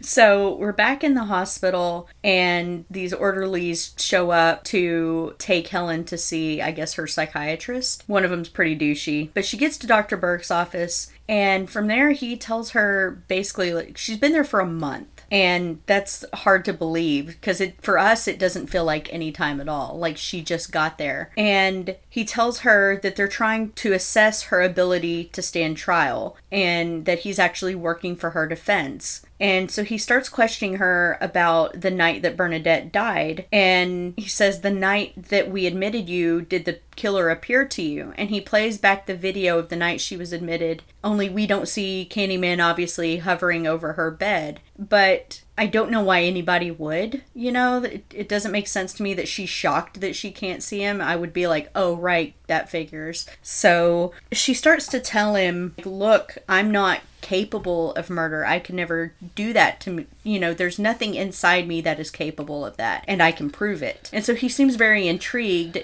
and he's like, How? And she's like, Well, I'll call him. So she looks over to the reflection of the medicine cabinet in his office and says, Candyman five times, and nothing happens there for a second. So you're thinking, oh, right, okay, so yeah, she's gonna look completely nuts. This is the part where they look under the kid's bed and there's no monster. Right. So, right as, you know, again, we're relaxing, through the chest of this doctor busts the hook. And the hook moves up till it gets to his throat. So he slices him all the way the fuck up. And then he Candyman goes over and he cuts her restraints with the hook and then proceeds to fly out of the window. So And you can see the wires where they yanked him out the window. So Helen can hear that there's people trying to check out what's going on. So she quickly escapes out of the window and through a little bit of tense few minutes, she finally escapes the hospital because of wearing another nurse's clothes. The next thing we see is that Helen goes to her apartment and it is being painted pink. So I would kill a bitch for painting my house pink. I'll start with that. I don't even paint Isabel's room pink. Like, when we first got together before we kids, you painted a room pink. not that pink like that. It was like that soft Pink is pink. baby girl pink, You not fucking room pink. Pepto Bismol ass pink. Like PG's blood pink. like, no way. so she tells she sees Stacy painting the walls and she tells her, get out of my house. And that was cracks me up because she's just like "Ah!" like it's the funniest damn reaction I've ever seen. For me personally, I would not have given her the opportunity to just get out. She I was very calm about it. I would be taking a bitch's paint roller away and beating her to death with it. I'm just saying. but Trevor comes in, is like, oh, what's the matter, baby? So the jig is up, finally. I think Helen probably suspected from the very beginning, but now she has tangible proof that he's been stepping out on her. Too little, too late though, because it's over for her. Yeah. And of course, Trevor's petrified, like, this bitch crazy. And at this point, Virginia Madsen's playing it like she's completely cracked. Like, she looks crazy. She's giving us, like, the Michael Keaton eyes and everything. So, um, she asks Trevor, What's the matter? Scared of something? And she's trying to kind of talk to him, but you can see that he's inching for the phone, a little bit, inch by inch, trying. And she catches him, and she's like, Go on, call him call him and tries handing the phone over to Stacy, who of course is just sitting there in a puddle of tears, just you know, and I'm like, bitch, you earned this. Like, what did you think was gonna happen going after a married man? Like, what the hell? But she won't take the phone and she just sit there shaking her head and like, no, no, I don't want to. And again, very heartbreakingly, Helen tells Trevor, You were all that I had. And that is so sad because, yeah, at this point, she literally has nobody left. And she tells him that it's over, which should have been a long damn time ago, in my opinion. But she leaves and they immediately go for the phone. So she's standing at a bridge now and she hears Candyman's voice in her head. He says, They will all abandon you. All you have left is my desire for you. And I'm going to point out that from this moment on, maybe it's just my weird twisted ass, but I am a big sucker for dark love stories. I don't like just love stories on their own, that's not my thing, but if you have like something dark, um, one of my favorites, of course, being Hellraiser. I find that a very dark, tragic love story. And there's no difference in this. There's something very Dracula Mm-hmm. about this, like Dracula and how he kept going back to Mina, you know, Mm-hmm. in uh, Bram Stoker's Dracula, which came Ano- out somewhere around the same time. Another one of my favorites. Yeah, it's like he was channeling Gary Oldman, Yeah. My something. boyfriend. but I get that a little bit. Yeah, Yeah. So she returns to the lair and she grabs a hook that's hanging on a chain and she makes her way into a room with murals painted on it. And this, it sets up a, a scene or tableau or whatever that is basically telling the story about what happened to Daniel Robitaille. And she looks over and she finds him asleep. why the hell is he sleeping? I don't know. He's a ghost. There's a lot of things. ghosts have to take naps? There's a lot of things he does in this movie that don't make any sense. Like, is he just staying in the corporeal realm and having a nap because he's got to take care of the baby and feed it okay, honey so- off his finger or something? So, me in London, we were watching the movie Ghost a few nights ago. God, why would you do that to her? She wanted to see it. I like that movie. Anyway, but she pointed out, she's like, okay, he's struggling to touch things and go through things. How's he sitting in a chair? Or how's he sitting on a bench in the subway? How's he sitting in a chair in the hospital? How are his feet even touching the floor? And I went, holy shit, I never even thought of that. See, that movie just broke. You're just scared of those demon things. No. It's just a lame movie. Anyway, so she creeps up on him and she stabs him in the chest with the hook. And this part always gets me because he wakes up and he sits up and he's like, Helen, you came. And he has a tear rolling down his face and he's smiling like like it truly means something to him that she's there, even though she just tried to stab him. But it's just again, that's what I was talking about earlier. These little nuances in his performance where it's just like he added so many things that I'm sure he wasn't given direction to do, but that's just his own flavor as an actor. And I thought that was really wonderful. Did so you notice when he pulled the hook out? Like one little squirt of blood, Oh yeah. and that was it. she decides to go ahead and surrender to him because at this point, what else does she have to lose? She's got nobody left. And he tells her that she has nothing to be afraid of. That yes, the pain will be excruciating, but that they will get to be legend and be immortal, live forever. He says the pain will be exquisite. Yes, which, oh my very, god. Very Hellraiser. Yes, I was gonna say very Clive Barker, so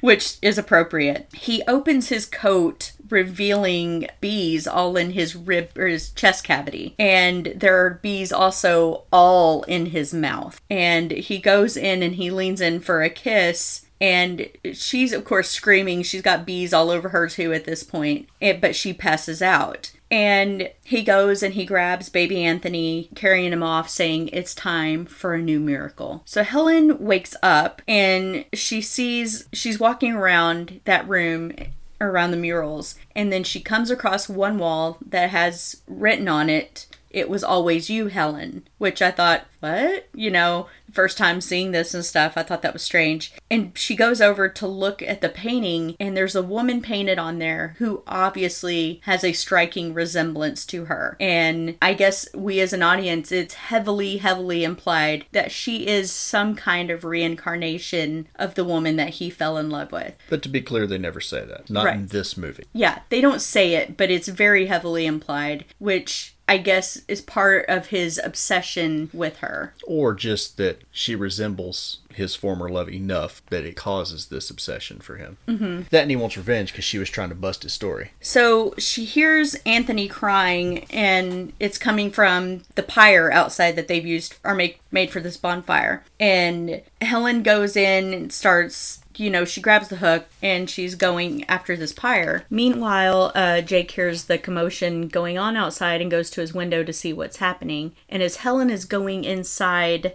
this pile of stuff, all Jake sees is a hook descending into the pile and he says, He's here. So he goes and he gathers a bunch of residents and they're obviously fixing to go light the thing up. And Helen is in there desperately trying to find the baby as they're dumping gasoline onto the pyre. And this part almost, not quite, but almost makes me cry because she's feeling this wave of relief that she's found the baby and she's going to save him. And she doesn't know that outside they're setting up to kill her. And so that part always hurts my heart. And then Candyman shows up right behind her. He puts a hand over her mouth so that she can't scream, but she manages to be able to scream anyway and start screaming at the people to help her, help her, help her, help her. And then she manages to find a piece of wood that's on fire and stab him with it and grabs the baby and is trying to get the F out. And a board, a flaming board, falls on top of her back, setting her on fire. So you're like, oh shit, oh shit. And you're hoping, you're just hoping that she's going to get out. And she does finally manage to get out. And it seems that the baby is unharmed. So she has guarded this baby against being burned too. And she manages to get him out and is handed back to Anne Marie, who is, of course, elated that she's gotten her baby back. But Helen is fucked. She looks like Freddy Krueger. Like, her head is toe up. And she's laying there, obviously relieved that the baby got back to his mother, but she's obviously dying. And so the next thing we go to is her funeral. And there's no turnout for this funeral at all, which is really sad. She had no friends. yeah. Well, she had one, and well, she got chopped up by Which, Candyman. Yeah, which again makes it all the more sad that she really had nobody in this whole thing. So there were only four people at her funeral, and it was Trevor, and that dick had the nerve to bring Stacy with him. Purcell and their attorney were the only people that showed up to her funeral. And of course, Trevor's pulling, oh, poor me, I'm widowed routine. And all of a sudden, all of the residents of Cabrini Green show up, led by Anne Marie, Anthony, and Jake, who's looking very dapper, by the way, this little bow tie, to pay their respects to her. And Jake takes the hook that I guess he went through the rubble and found and dropped the hook down into her plot. So the, yeah, and what I find interesting is that it was not the hook that she took in with her. The one that she grabbed and took in with her to, I don't know, fight Candyman off, like hook on hook warfare or whatever, was like an ice hook. Mm-hmm. The one that he dropped in the grave was Candyman's hook. Well, I mean, there were there was a scene as Candyman's burning in the pyre, and Jake's looking at him all like, "Yeah, we got you, fucker," and stuff. So it showed that there was a body burning. So It did, I mean, but there were bees that descended, Yeah, when ascended out of the pile. And uh, sparks come out, but they were, was making bee noises. Yeah. When it came out, so he was a ghost. Yeah, So how did he burn up? Maybe- Why does he need to take naps? I don't, I know. don't, I don't know. know. But I I always took from it that those bees that came out of the fire were basically him. You know, his spirit. I guess. But anyway, we cut to, and it doesn't say how long after the funeral this is, but we cut to Trevor in his apartment, and he's basically been sitting and crying and feeling sorry for himself. And oh, yeah, my wife was so great. And he even has a flashback to the time that she was making him dinner and stuff after she had gotten all busted up. And, and it's like, that's what you took away from your marriage with her? Oh, right, she made me dinner once. Like, well, and it goes back and forth between that flashback and his current girlfriend Mm-hmm. attempting to make dinner, filthy tart. and looks like she's probably not very good at it. They're definitely not on the same level, that's for sure. And her desperate attempt to try to get his attention always blows my mind too. That she's wearing this thin as shit shirt with her fucking nipples ablaze. I don't know, maybe that was an excuse to get some TNA in the movie, but I subscribe to she was obviously trying to get his attention by walking around like that. And she's not getting the reaction that she wants obviously. So she's being a fucking child and slinging steak or meat, whatever that is she's cutting up around. And she's trying to desperately to get him involved. And she's like, you know, at least help me with the salad. And he's like, whatever, fine, I'll be there in a minute. And so he goes to the mirror and he says, Helen three times. And he turns off the light and says, Helen for a fourth time. Now, guys, Everybody I've listened to says he said Helen's name five times. We counted, he only said it four times. I only got four times. Yes. And then Helen You think shows she up. cares about one? I don't think so. I think Helen's like, fuck you, dude. I don't care how many times you say it. I'm coming for you. So, this is probably one of my favorite scenes in the movie, and Travis is probably not going to let me sleep in bed with him tonight. Mm-hmm. But she repeats the line, What's the matter, Trevor? Scared of something? And she takes the hook and absolutely guts his ass. And the part that I love about it, other than him getting killed, is the extreme look of ecstasy on her face as she's doing it. It's full on orgasmic looking to her. She is thoroughly enjoying herself. Yes. And Stacy, I guess, has heard the commotion and walks in, and she, stupid ass, it's been done through this whole movie, but she walks in holding a knife. Well, she walks in holding the knife that she was using to cut up the meat. yeah. I don't do that. Do you do that? No. Like if I'm cutting something up and I've got the knife in my hand, I set the knife down and I go look. Yeah. So- I mean, I guess if I'm going to threaten you, maybe. I don't know. Yeah, I just I don't understand why everybody in this they don't just put the knife down. You're in the kitchen. You don't carry it to the bathroom with you, do you? Yeah. So she sees Trevor's body in the bathtub, cut the hell up, and starts screaming, I guess, as you would. I'd be like, bye, Felicia, shut the door and roll on. But she's standing there screaming, and that's where our movie ends. And behind the credits, we see that a new mural exists of Helen, I, get- I in my opinion, portrayed as a savior. Almost. Kind of like a phoenix rising from the Yeah, it looks very angelic, and her hair is ablaze, and it's really a, a beautiful painting. But that's the end of the movie. So, Travis, what do you think about this one? I like this movie. Score's good, acting's good. Other than him taking a nap, I really don't have any complaints. you know, Yeah. the few reviews that we looked at that were done by other people, I'll try to read something into it, but I didn't get that from this movie. Mm-hmm. I felt like it was a pretty straightforward story, and it seems like everybody who deserved to get something got it.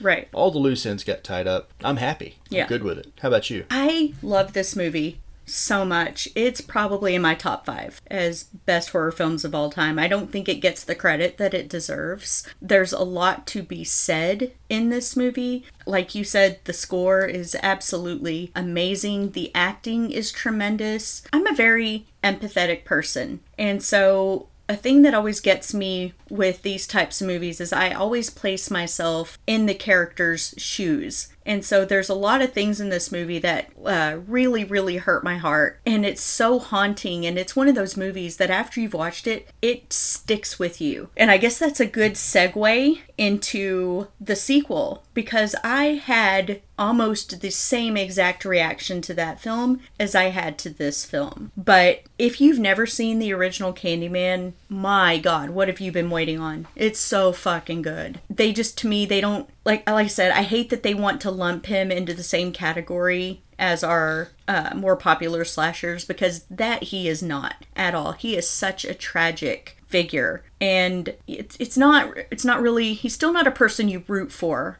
by any means. You know, like the way you do with Freddy and Jason, where you're just waiting for them to cut the next person up. This is really a story that really engages you. And th- I don't know, I can't think of anything really like it that gives me that kind of reaction. Like I said, up until this recent one. So, we're going to talk about that one in a non-spoilery kind of way. It's going to be so damn hard not to spoil it. Well, I don't know. I, I guess the first thing I would say is that if you haven't seen the original and you haven't seen the new one, go watch the original first. yes, absolutely. Do not So, go into without this movie. giving shit away. Yeah. You really need to have seen the first one before you watch the second. Absolutely. I've heard some people say, oh no, you don't have to. Yes, you absolutely And have to. We heard the new one referred to as a reboot. It is not. I've heard some people refer to it as a spiritual sequel, whatever the fuck that is. Or a remake. It's it's not a reboot, it's not a remake, and it's not a spiritual sequel. It's a straight up sequel. It's a direct sequel, guys. and there are elements of it that will not make sense unless you've watched the first one. Yes. So that's going to be step one. Watch the original first. Yes. The next one, I guess I would say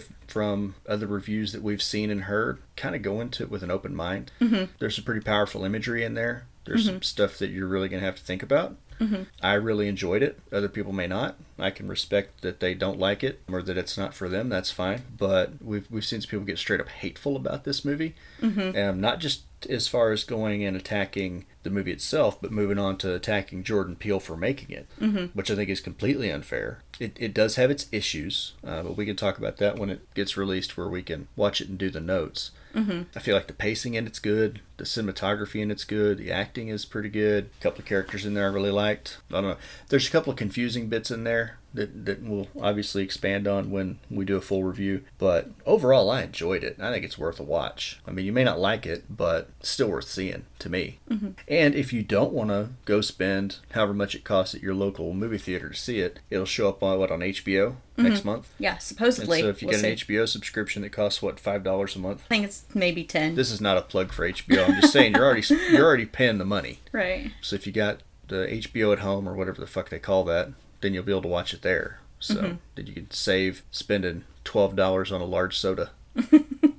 Because shit, that got expensive. Well, I'm going to disagree with that. I I understand that we're in time of pandemic, but I would absolutely say support your local theaters because I'm terrified that the route we're going, that's not going to be a thing anymore. And for me, there's nothing like seeing a movie on a huge screen with people surrounding you and listening to their reactions, being in the dark and just com- completely immersed in this world. And it doesn't hurt to have the good popcorn and not the shitty box popcorn. Yeah, there's something to be said for seeing a movie in a theater, and I I agree. I would hate to see movie theaters go away, although during this time a lot of them probably did. Mm-hmm. But I don't know. There's there's some movies that we went to see 'em at the theater, and I'm like, shit. I wish I'd have waited for this to come out on video. and there's others we've seen on But video that we other went, oh my god, I wish I'd have gone to see that in the theater. Damn, I missed it. Yeah. Right? Like we went to see the Avengers in the theater, and I can't imagine not having ever seen it on the big screen. Especially Endgame. Oh my gosh. so you'd miss a lot if you'd only ever seen it at home. I think. yeah. Not not the movie. You're going to see the movie regardless, but you miss the experience. When and Endgame there's some really interesting shots in the new Candyman because that's what we're talking about. They're kind of worth seeing on a big screen. Yeah, when Endgame came out, I can't even fathom trying to have waited for that movie.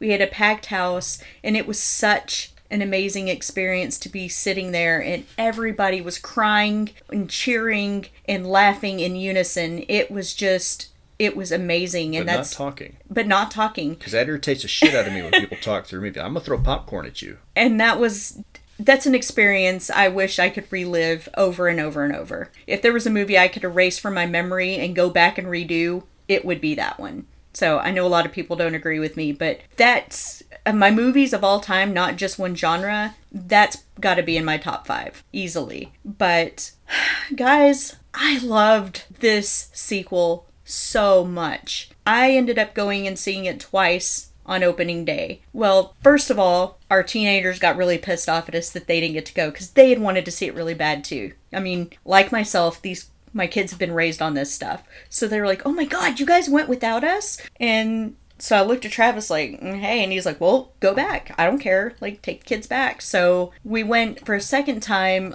later that night and I wanted to so bad because I wanted to watch it again after the first viewing. I had I had a reaction to this movie, guys. My heart was pounding in my chest long after the credits stopped. I was just I was nervous and very upset because the movie has a lot to say and I would say that if you're easily offended, this ain't for you. But if you're not, and like Travis said, you can keep an open mind and realize that as a society throughout history, we've been a shit species. Like, that's no secret, okay? So if you can go in there knowing that and not let every damn little thing piss you off, this movie for me was such a, a reward you know i'm not going to give anything away about the about people's complaints because that will give away Well, the movie but there's some of those complaints that we've listened to, and I don't even know if they were watching the same movie that we watched. exactly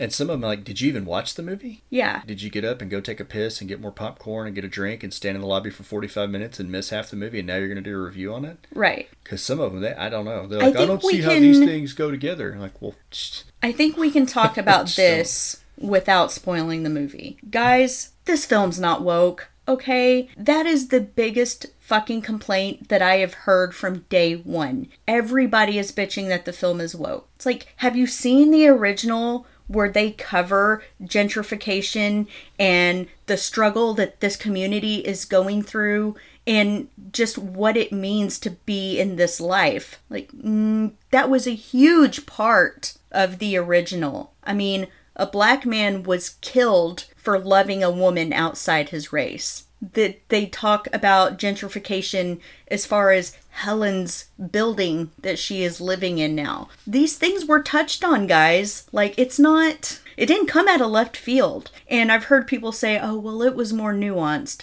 Um, No, it wasn't. no, it's outright said.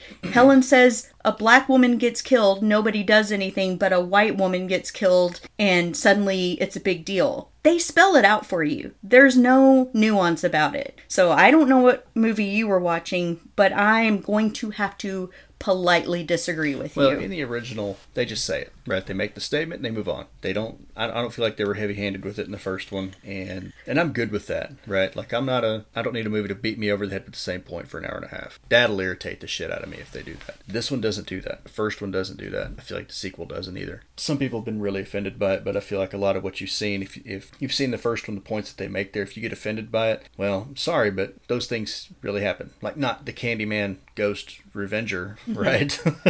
but the whole gentrification thing and the way that the authorities have managed, we'll say, crime and projects. yeah. That- That's real stuff that's happened. So if I mean, hell, where was that? North Carolina or Virginia or whatever? Those douchebags were going and picketing and wearing their KKK garb. This is this is real shit, Yeah. guys. It still so fucking doesn't- happens. I feel like the, the the sequel's not. It doesn't just beat you over the head with it. Some people take it that way, but I didn't. I didn't. So yeah, oh, be open minded when you go watch it, Yeah, and you should still go watch it. It's it's an excellent movie. So But pay attention for real. Like get your drink up front.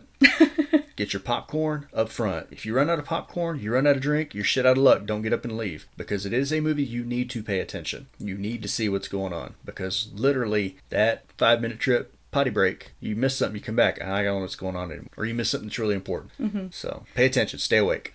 So for me, I loved the cinematography. I loved the score. I loved the way they did uh, certain aspects of the storytelling. I, I won't give that away. Our You really want to do a spoiler review.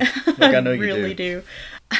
I thought our leads in this film were terrific. Um, for me, Yahya Abdul Mateen II was tremendous. I don't know that it really gets any better than that in a horror film lately. I mean, unless you want to talk about our lead in, in Get Out or our leads in Us. But horror movies are starting to get taken more seriously now. I feel like there's been a lot of good shit come out by Robert Eggers, Ari Aster, where people are taking this genre seriously now as well. It's about fucking time right? So the performances in this movie, I thought were they just blew it out of out of the water, hit it out of the park. Yahya was magnetic. Like I was drawn to him as a character, and I cried on two different parts in this movie based off of his performance alone. He did such a great job. I got we walked out of the theater and I'm looking at Travis like, "Oh my god,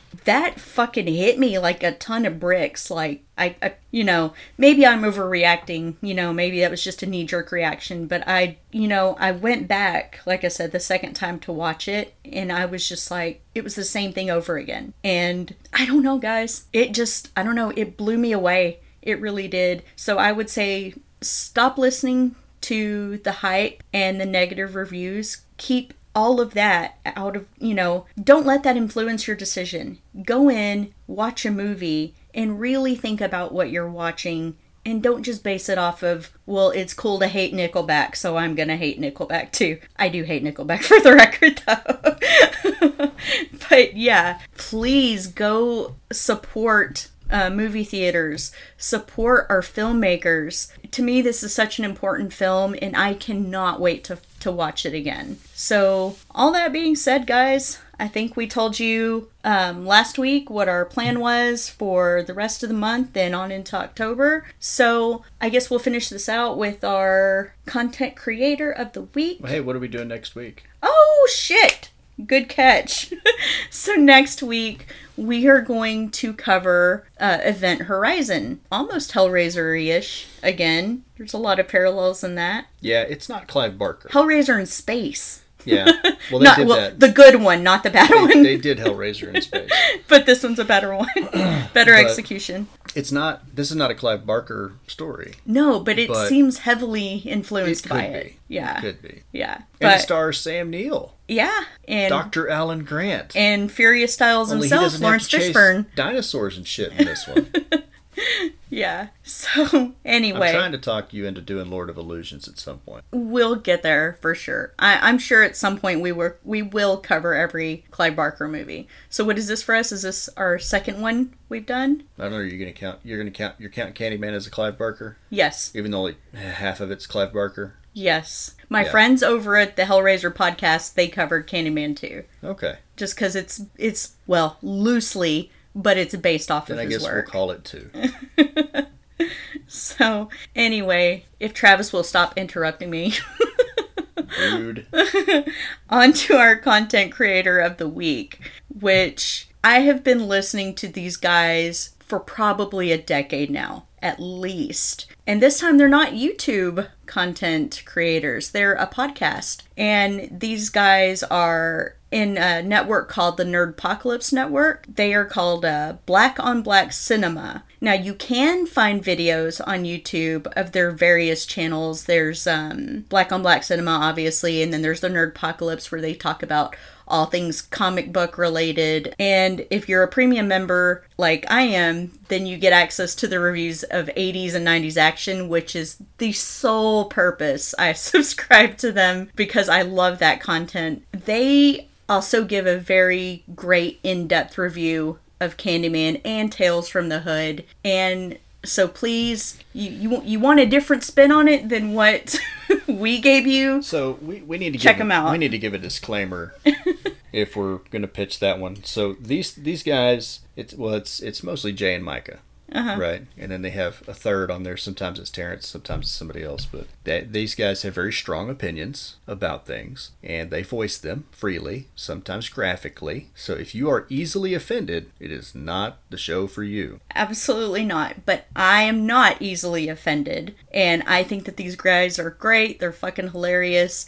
And yeah, they don't pull any punches, which is refreshing. You know, they're not worried about stepping on anybody's toes. And I happen to love that. So if you're looking for a new podcast to listen to, or like I said, you can check them out on YouTube. They they've got their live podcast feeds up. Go check them out. So anyway, that does it for us guys. We will see you next Friday. Adios. Bye.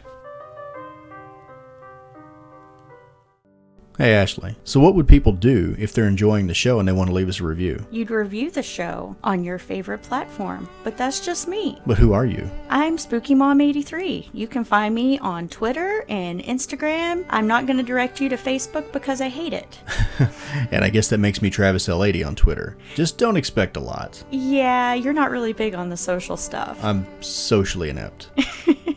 That's true. But if you guys want to reach out, tell us what your favorite movie is, got any requests, any questions, stuff like that. You know, they can just stop in and say hi. they can just stop in and say hi. I will say hi. Hi. Hi. Hello there. but seriously, guys, feel free to reach out to us on all of our social media platforms So they can kind of just stop in for whatever they want. and tell Travis why he's the better of the two, obviously. Please, please do that. Till next time, guys. Later. Bye.